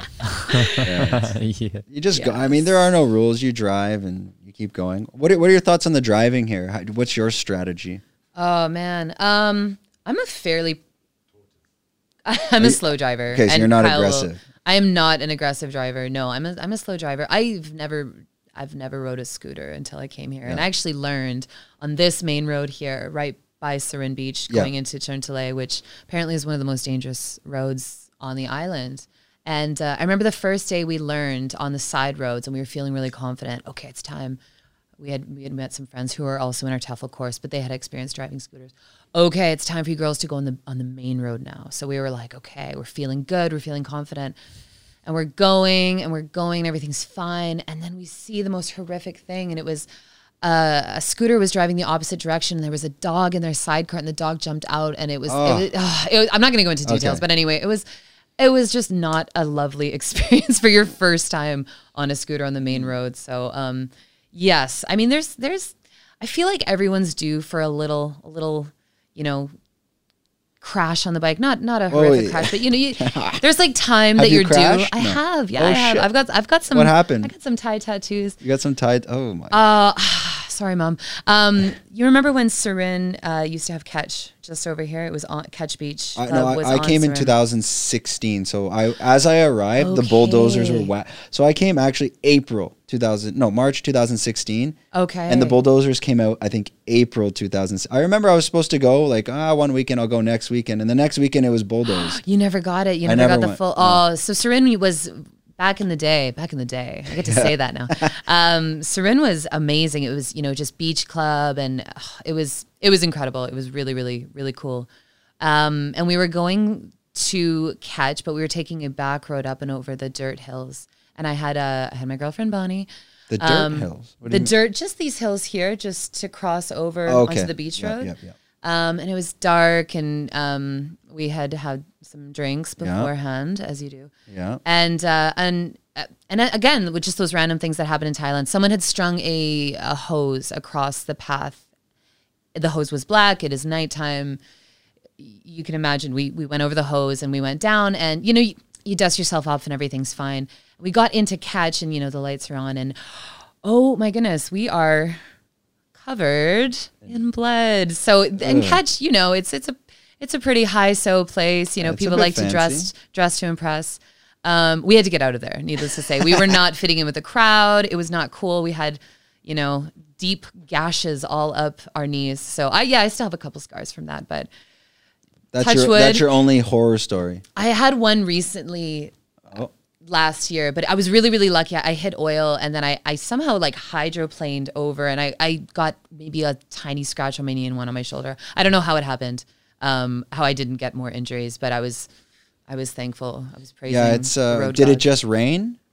Um, it was it was a little rainy, but it was just it was just oil on the road, and it looks like water, Yeah. right? So you know it happens. And if you touch your brake, it's game. oh, you're yeah, psh, you went out. But again, people just jumped up and helped me right away. People had like wet wipes and were cleaning me off and helping me fix my bike, and so um, yeah, I think everyone's due for a little little road little rash. road rash here if you're not. Yeah, it's uh, careful. A lot of people forget that, especially the Kamala Hill. When you when you leave Kamala to go to Patong, that hill's a bit sketchy going down it is because, uh, and people, this this information you should know. It's especially during the high season when it doesn't rain for who cares. Uh, it could be a month, two months, whatever, and then you get that first rain. All that oil that's settled comes up, and it turns to an ice rink. And even if you don't touch your brake and you're going down that hill because you're, even if uh, you're on like a 150cc scooter, you can just slide right out. It's Yeah. so I tried after those first rains. I, I actually avoid driving for like and staying away from the hills at least. Yeah, that is wise. That is wise, Yeah, especially if you're not experienced. No. There, there, there is a learning curve to becoming comfortable driving here on the scooter. Um, but the nice thing is too, you can rent a car. You, there's, you know, lots of grab taxis. There's a lot of transportation. We got a bus, right? We got the There is the, Phuket, Phuket, bus. Yeah, That was a long time coming. I know there was some issues with that, but that's a thing now. yeah. You I had a take it buddy the the take it. It's pretty decent. It's not It's that, cheap. and it, apparently it's not that long. Like if you hop on it at Surin and you Mm. want to go to Naiharn, it's still only going to take you an hour, an hour and a bit, almost equivalent to driving because your your motorbike. It doesn't stop that often. It just stops in every district quickly. Yeah. And I think that was more or less that was built for the tourists because they couldn't get around. Yes, definitely. It's not. It's Phuket's not one of those places you can just walk to one area to another. I It's mean, anyone looking to I always I never know which camera to look at. Anyway, hey, uh, anyone looking to like move to Phuket, they need to realize you need to ride a motorbike. If you can't ride a motorbike here, you're gonna be stuck in you know walking distance of wherever you live. Getting an international motorcycle license is also not a bad idea. and you don't get to know the island at all you know No. because uh, you need to drive around if you really want to know the island you need to drive around For your, what, what's your favorite part of the island? What's where where would you My where do you like to go most often? Um, I I live in Kamala. I work in Kamala, so I love Kamala. But if I'm going out, um, Naiharn is beautiful. Yeah. Naiharn Rawai area for food, for beaches, just for something a little different. It feels like it almost feels like we were saying this the other the other weekend. It feels like you're going to Copenhagen. It's like a little day trip to Copenhagen. Yeah. Um, you get the yogi kind of cool uh, cafe vibes, um, but you know it's 40 minutes away. Yeah, it's, Um, a, it's a bit, and a lot of a lot of the ride's nice, but The ride is nice, Uh, especially now with not so many cars on the road. You can really cruise, and the beach road, oh, the coast road is incredible. Like, especially West on an, like on a, today's raining. I mean, you wouldn't want to do it on a day like today, but on a clear sunny day, it's a great oh, drive. Oh, it's yeah, it's those are those moments where you're like, oh my gosh, I'm in Thailand, and you get those vistas, the sun setting over the ocean. You're just like, oh, this, like, I want to bottle this. yeah, It's amazing. that that's that's for me. Like that's my my biggest fear is going back when I go back to Canada, and then you wake up in the morning and you're kind of restricted to wherever you are in Canada because everything's so far away. Unless you live downtown Toronto, which is maybe the most boring city in the world, but. Um, you, you're you're stuck. Okay, I got to get in my car. You know, I got to go find parking, pay ninety five dollars, and then, and but the freedom of the motorbike is like that's my favorite part of Southeast Asia. It's, Yeah. especially like the ability to okay, there's a dirt road. Let's go see what's down there. Yes. Okay, it's a pack of dogs. All right. Yeah, turn back, turn back. turn back. No, that is it is freedom. You're right. You you, you have a lot more freedom to just explore and to see and um, to get off the the beaten path, as they say. When you have a scooter, when you have a when you have a scooter. Oh, it's great. This is this is one thing I I because I I had it in Taiwan Mm. for a full year, um, and Taiwan is, is the weather's not great. Uh, the winter can be cold, like not cold cold, but five maybe ten. But when you live on an ocean, five or ten feels like minus ten. It's because it gets Ugh. deep in your bone. But Yes. and I'm Five sure ten, not cold. For me, is the word ending, man. Oh, Kelly's, you would not last. Yeah, you so- would last. no less. but it's Taiwan was the freedom as well. You can just rip around on the motorbike. You go. It's more for mountains and like you you see the natives there way up in the mountains and they're completely different than the, the locals down in the cities. Um, but going to waterfalls and you go bouldering, you go through creeks and all that. And then I moved to China. And in China, in the cities, specifically for Shenzhen, they banned uh, motorbikes. Actually, I was one of the last ones to have a motorbike there. Um, Wow, really? so in in Shenzhen, you they didn't want any more motorbikes because people were going around and stealing purses. Right. Oh, So okay. I had an electric motorbike. I had a gas at one point, but then the police eventually chased me down and took that. um, you you weren't even. There was a point like after the second year I lived there, you couldn't go to the gas station. So I used to send my security guard to pick up gas to fill it up. Wow. And then eventually one day a police just pulled me over and took it. Um, that was that. yeah, that was that. And they were like, "Yeah, you're going to jail." And I spoke Chinese, and it was just one guy. But the police in China, they're not big; they're quite small.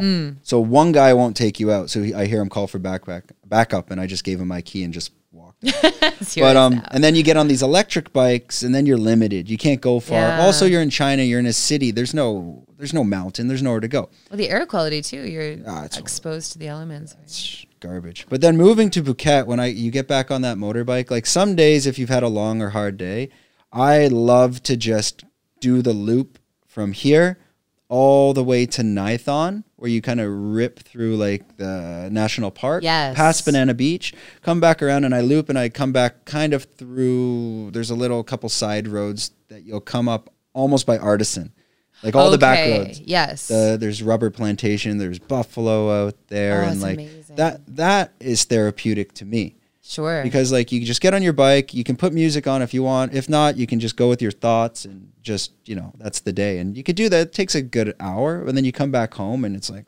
that's paradise.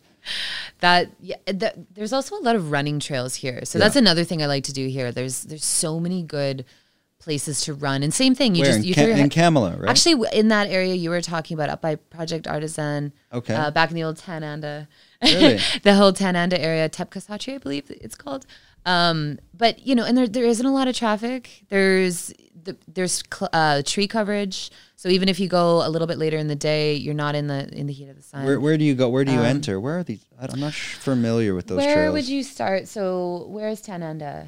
What is that area? it's like called? we'll call that uh That's Tepkasatri. it's actually it's the area is called bangzhou okay. Bangzhou, because that's like I used to live up there as well Mm. for about a year.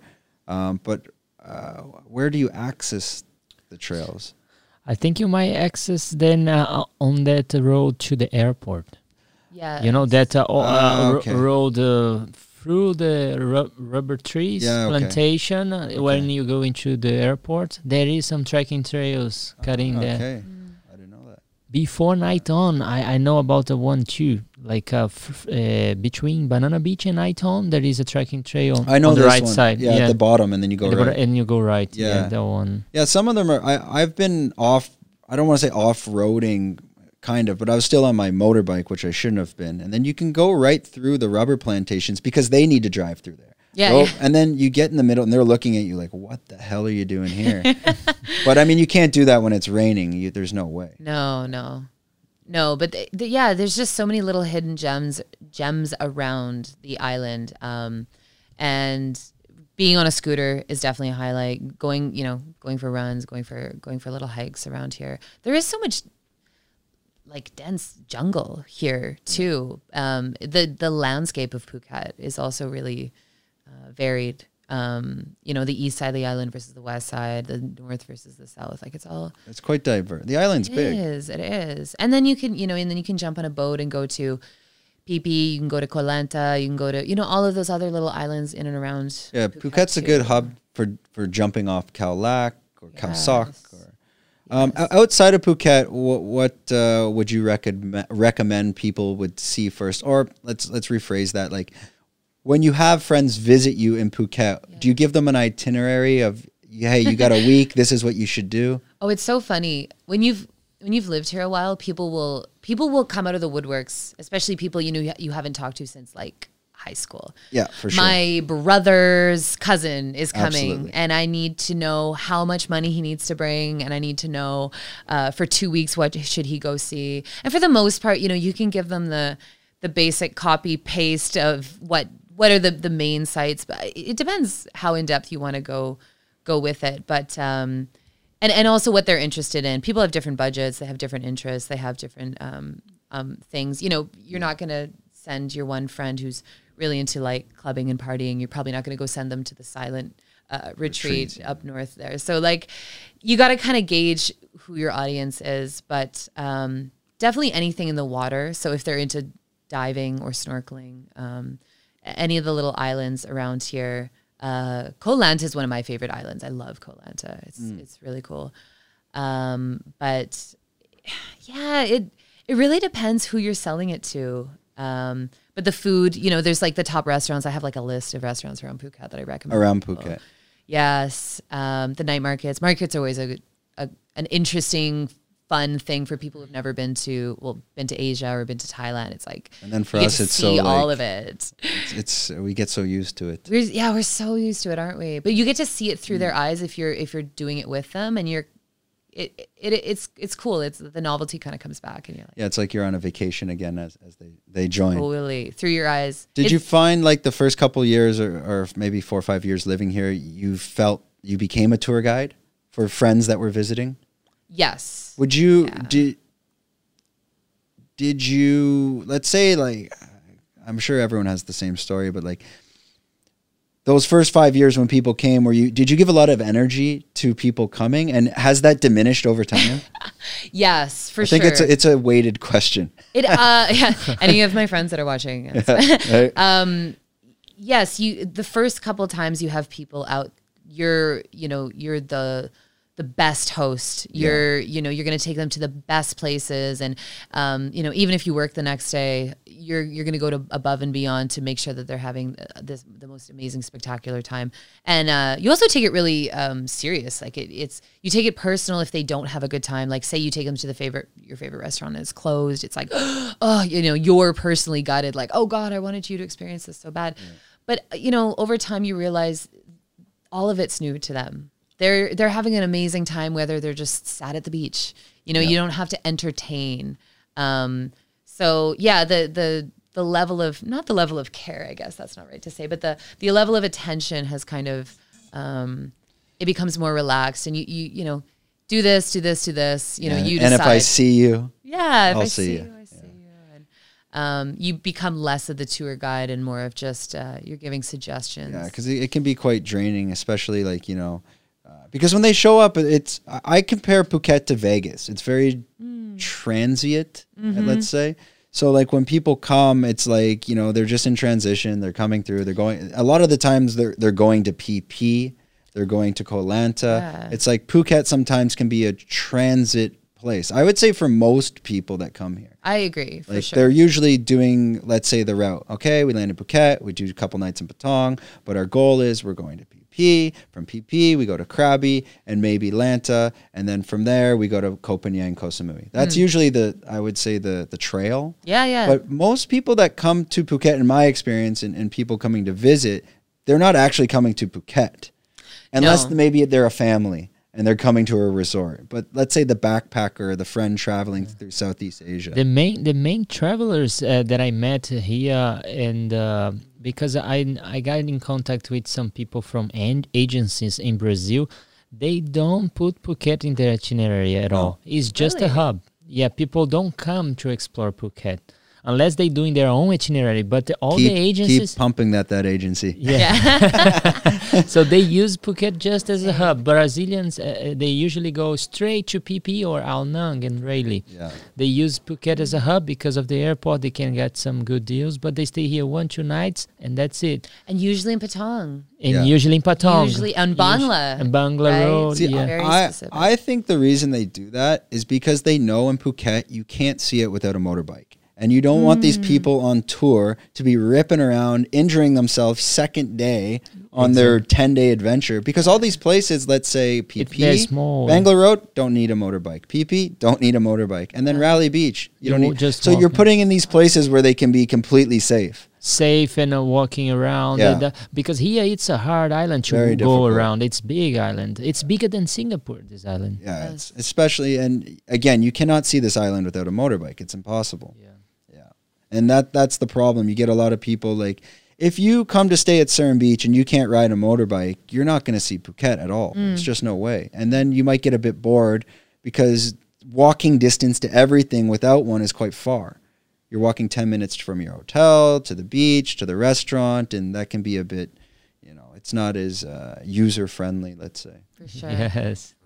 The other thing I noticed too, I don't know um, if if you guys have experienced this during your travels, but when you tell people you live in Phuket, do you get some of the why? It, it, it's it's it's almost like Yeah. people equate Phuket to Bangla. Bangla Road. Yes, But I love that. Yes, but don't come to Phuket, Bangla Road. Yeah. Yeah. Keep that keep Yeah, they- that they only know stereotype Pat- up. They Yes, only yeah. know Patong. That's Phuket Yeah. stereotype. Patong and Russians. That's it, don't- I find that's a good thing. You want to limit the tourists. Sure. right? Like in in that sense, like okay, yeah, go to PP. If the more people that find, then how are we going to catch the waves at Surin? Or- but they're gonna find now, ourselves. Brendan. Look at us promoting the island. we have we have eight all eight viewers. Yeah, no, I think uh, I think that stereotype. It's good. Keep it up. O- Outside of uh, where else have you traveled in in Thailand, or where would you like? What haven't you seen in Thailand? Maybe. Um, I would like to go. I've I've been to Chiang Mai, but I would like to go north, like Chiang Rai, that sort of. You haven't been up there? I haven't. Pai? No. Um, no, that's another one I've been Oh. told. You know, Oh, see it's that's amazing. you need to go to Pai. You need to go to Pai. when you have an, a a reaction like that. Everyone always has that same reaction about Pai. Yeah, Pai is amazing. Oh yeah, but it's uh, I I don't think you could go now without the tourists because it, I think everything would just be closed. Like eh, there's the re- and you're are you you're vegetarian, vegan, Veg, uh, veg, oh, whatever that is. Well, we won't go down that road, but the vegan food, vegetarian food, there is. I'm not, but I can. I I don't mind it if it t- if it's good. It is ridiculous there Mm. because it's all na- it's all grown. Now, everything's natural. You go to the vegan restaurant and the garden's in the backyard. Ugh, So that sounds amazing. it's really good. The food's amazing It's there. amazing. Heard a I went there talk for three nights and I stayed 12 days. I booked two nights, stayed there. No, Yeah. let's stay long in this place. There is Wow. something here. and it's up in the hills, right? It's quite high. It's no, it's in a valley. So like In a you, valley, you cross. It's another. It's not Thailand. I don't know how to Mm. explain it. Like you cross. You start at Chiang Mai and you ride the motorbike. That's the best way to do it if Mm-hmm. you're comfortable now, because most people will take the minibus, but the minibus is like this, and they drive like lunatics. So and it takes about four or five hours. So by the time you get there, you're. I I didn't do it, but everyone I talked to said you feel a bit sick.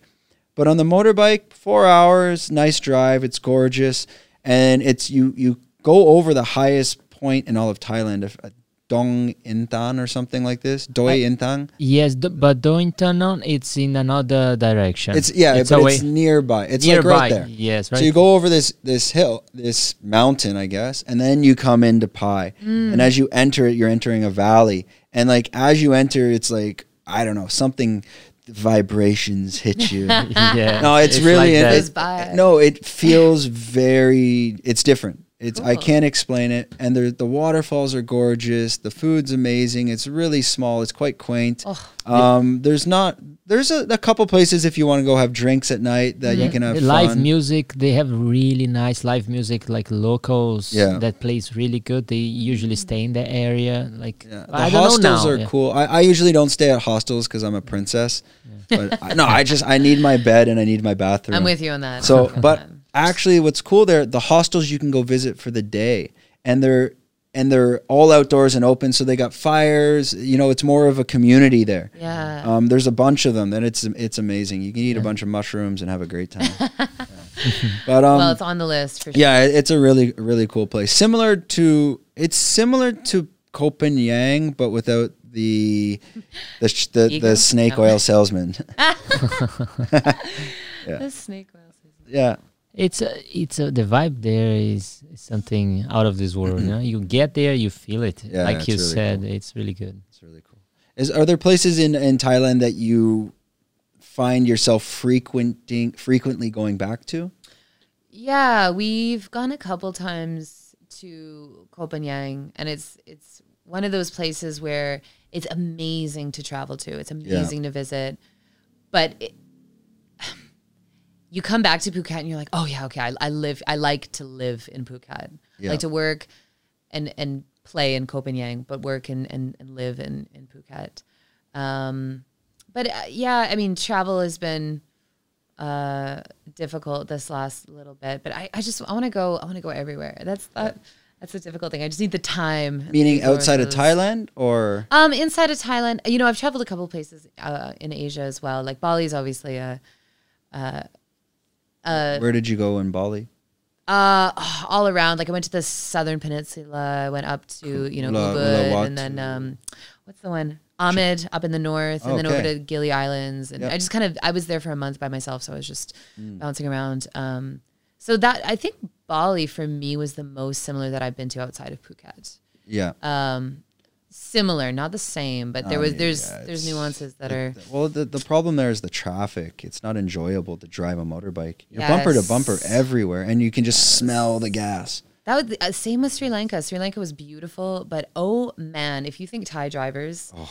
are reckless, ooh, don't go to Sri Lanka. They will overtake on a. Were you driving on the motorbike there? I uh, there was one beach. I think it was like Hikkaduwa, yes. and uh, I we did a very small little motorcycle ride, and it was just to like a turtle sanctuary and back. But oh gosh, I, even the taxis, you're just you're white knuckling the back. I we paid extra for them to slow down. We paid extra for them to go a little bit slower because That's because there are no side roads. Everything's a main road. Oh, Yeah, I've been there. It's crazy. Yeah, but also really beautiful. It was Oh, just it's again amazing. couldn't live there because the roads, No. the traffic. Yeah, even places like Hikkaduwa, it's still a little bit underdeveloped, but like places like Hikkaduwa, it's you have a main road and then you kind of just turn off it. But I mean, it's essentially their highway. Yes. So when you you can't when you go out to walk to other areas, it's dangerous. There's trucks flying by at 100 kilometers an hour. and your hotel will be right Yeah. on that Yeah, yeah, road. yeah. It's- Like it's, it's just sketchy. right there. So, yeah, yeah, it was. It, uh, there's. I, I want to travel around Asia again once. Where where else? What's on the list? If if if quarantine and you know countries open up, what's your first go to uh, in Southeast Asia or Asia? Um. Oh man, that is so hard to say. I'd really like to go to Japan. I'd like to Ah, go there. I know that's, uh, that's on the list. I'd like to. Um, there is a point in where is the oh my Probably Mike has to. Oh, yeah, starting to slide um, away. There you go. Uh Bor- Borneo. Borneo, yeah, Borneo would be Yeah. cool. Um. for the hiking. You For wanna- the there- there's a famous hike to uh, the top of a volcano, or a Volcano. mountain. there. Yeah. Going back to Bali would be cool. I'd like to go on the northeast side. I didn't I didn't touch any of that, but I would like to go to the volcanoes. There's hot springs. It's like it's like you're on Mars. it was really bizarre driving through there. It was like, what? It's a huge this? island. It's massive. But It's there's massive. nothing much like once you kind of leave the Canggu, Kuta, Mm. Uluwatu, there's nothing really like it's it's un it's uh, not under you have Ubud, but like Yeah. all these other areas like way up in the north of Bali, like I can't imagine there's much tourism up there. There isn't much tourism, but there is amazing snorkeling. The beaches have Yeah. that black sand. Like you're, you feel like you're out of this world. You're not in the Kuta, Seminyak, you know, standard Bali. Yeah, Bali. yeah, Um, That's like comparable to Bangla. Like, Seminyak, Kuta is like our Bangla. that's so funny. We were just talking about, yeah, Kuta would be like the, Kuta's the Bangla. Seminyak would I guess maybe more like Surin? yes. Or I guess how Kinda. Surin was. Sh- How Surin was yeah, back. yeah, yeah. Kind of Cherngtalay. Yeah. Uh, Including Sem- Surin. Seminyak? Seminyak. Seminyak, it's very, it's more high standard. It's like all the beach clubs, like Maybe Madonna. Laguna. You'll see like footballers there. And, Yeah. uh, yeah, and I think more Ubud Laguna. would be uh, Naiharn, Nayahar Rawai Rawai. area. Yes. Even like Canggu. Canggu would be Koh Naiharn, Phangan. no? Canggu. A little, Canggu a little maybe. mix of, yeah, Yeah, it's a, yeah. it's a blend. It's hard to say. Yeah, Canggu is cool. It's uh, my only problem with Bali was the traffic. Like Mm-hmm. I've been there four times, and every time I go there, I, I go, "Why am I here?" Mm. And it's not that; it's because I'm in Phuket already, which is like a holiday, and then I go there, and it's like, it's not like if you're trying to connect from Seminyak to Canggu, it's like, especially at times of the day, it's these strange little paths, and it's bumper to bumper. Yeah. And then it's funny when you come back to Phuket and then uh, you get on your motorbike leaving the airport, you're like, oh, wait a minute. I have freedom. I can drive. Yeah, that was my only qualm with, with Bali was just like getting between places Yeah. was you're always in traffic. Even like when you're going to the nice waterfalls, like it's never just smooth sailing. No, no. That was my only issue. But apparently what I didn't realize, the island has 4 million people.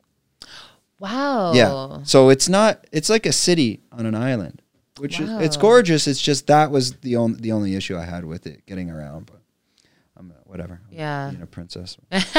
Well, I'm sure it'll be different now. That's the other thing I'm really curious about. What's going to happen once the restrictions start lifting? Once traveling, travel, uh, you know, starts happening again. What is it going to be like? Are the tourists going to come back right away? I think it's going to be quite nice in the beginning. There isn't going to be so many people, so you got those. I think they're going to you're going to see a lot of visa uh, better visa options open. I hope so. I think so like these digital nomad visas. This is starting I think this is starting in Phuket now. yeah. Uh, digital nomad visas just so it will be easier for people to come stay longer and making that process easier. I hope so. I It's so. it's a pain in the Yeah. butt before to get to get here and to stay. You know, the whole process is just jump through the hoops, jump through the hoops, jump through the hoops. So you you, you want to go to Japan anywhere in particular? No, I, I would like to go skiing. Skiing in Japan. Yeah, that would be cool. That would be pretty awesome. I'm honestly, I'm. I, I'll, I'll go anywhere at this point. After not being able to travel, you're just like, oh my gosh, give me anything, give me whatever. I'll I'll go go to I'll, I'll go to China. Like you know what I mean? Like the most like boring humdrum pays. I'll be like, yes, like send me there. I just need something Maybe different, and then come back to Phuket, of course. Maybe just go, just find yourself playing around on, uh, uh, what is it, the Sky Scanner. That might, Yeah. bring, that might make you feel better. Yeah, just look at tickets for an hour. Ah, It's like window shopping. Oh gosh. Yeah. you don't have to buy. Just play around on the website of it. Uh, what time? Okay, I'm I'm I'm getting hungry now. Yeah, That's what uh, happened. That's we why I have- said when you do the podcast this late, I get too hungry. I don't last longer. Uh, okay. Um, we'll close out now. Yeah, I never know which. I'm looking at this camera. Awesome. Okay, um, so we'll just end this uh, with what we're about and who we are. We explained this at the start of the show. We are Fruiting Body Mushrooms, but again, we're not just a medicinal mushroom company. Um, we're, we're here to connect people of Phuket and tell their stories, but we'll also uh, dig a little bit deeper outside of that as well. Um, we'll be doing some, sometimes we will do remote um, uh, let's say podcasts, but that's when we can get more people that are not able to come to the country and maybe scientists involved in the medicinal mushroom stuff. We didn't really talk, we haven't really talked too much about the mushroom aspect of uh, on the podcast too much yet, but that's not really our intention. Our intention is to bring people living on the island and to allow people outside of the island, wherever you are, to connect with them, hear their stories, and see um, as Kyle said, the seeing through the lens of Phuket. Um, which Kyle, Kyle he's in the background. You can't see him, but he's, he's our copywriter. Um, so we are selling medicinal mushrooms. We're Fruiting Body. You can find us on Instagram at Fruiting Body Mushrooms. Uh, we have our YouTube channels for Fruiting Body Podcast. Um, we also have a YouTube channel, uh, Fruiting Body as well. The Fruit, Fruiting Body brand, uh, it's touching upon an array of concepts. We're doing podcasts, Muay Thai events, uh, charity events, beach cleans, getting involved in orphanages on the island of Phuket. We'll be getting involved in Soi Dog and other things like this. Um, we'll also be diving into the people of Phuket, connecting people's stories on the lifestyle more visually so you can uh, expand outside of the podcast. And we hope with Kara, we, we can plan to do that in the future. Now I'm looking here. Oh my God. Okay. Um, so again, find us at Fruiting Body Mushrooms. Uh, we can plug Kara Bishop's um, uh, company uh. Uh, I couldn't get it. Shining Shining Star. So we'll, we'll we'll put some information of that in the description, I think, as well. If you enjoyed this podcast and you'd like to watch the full video on YouTube, come visit our channel, Fruiting Body Podcast. We can also be found on Instagram at Fruiting Body Podcast. Please be sure to share and follow this podcast with friends and family. Thank you very much.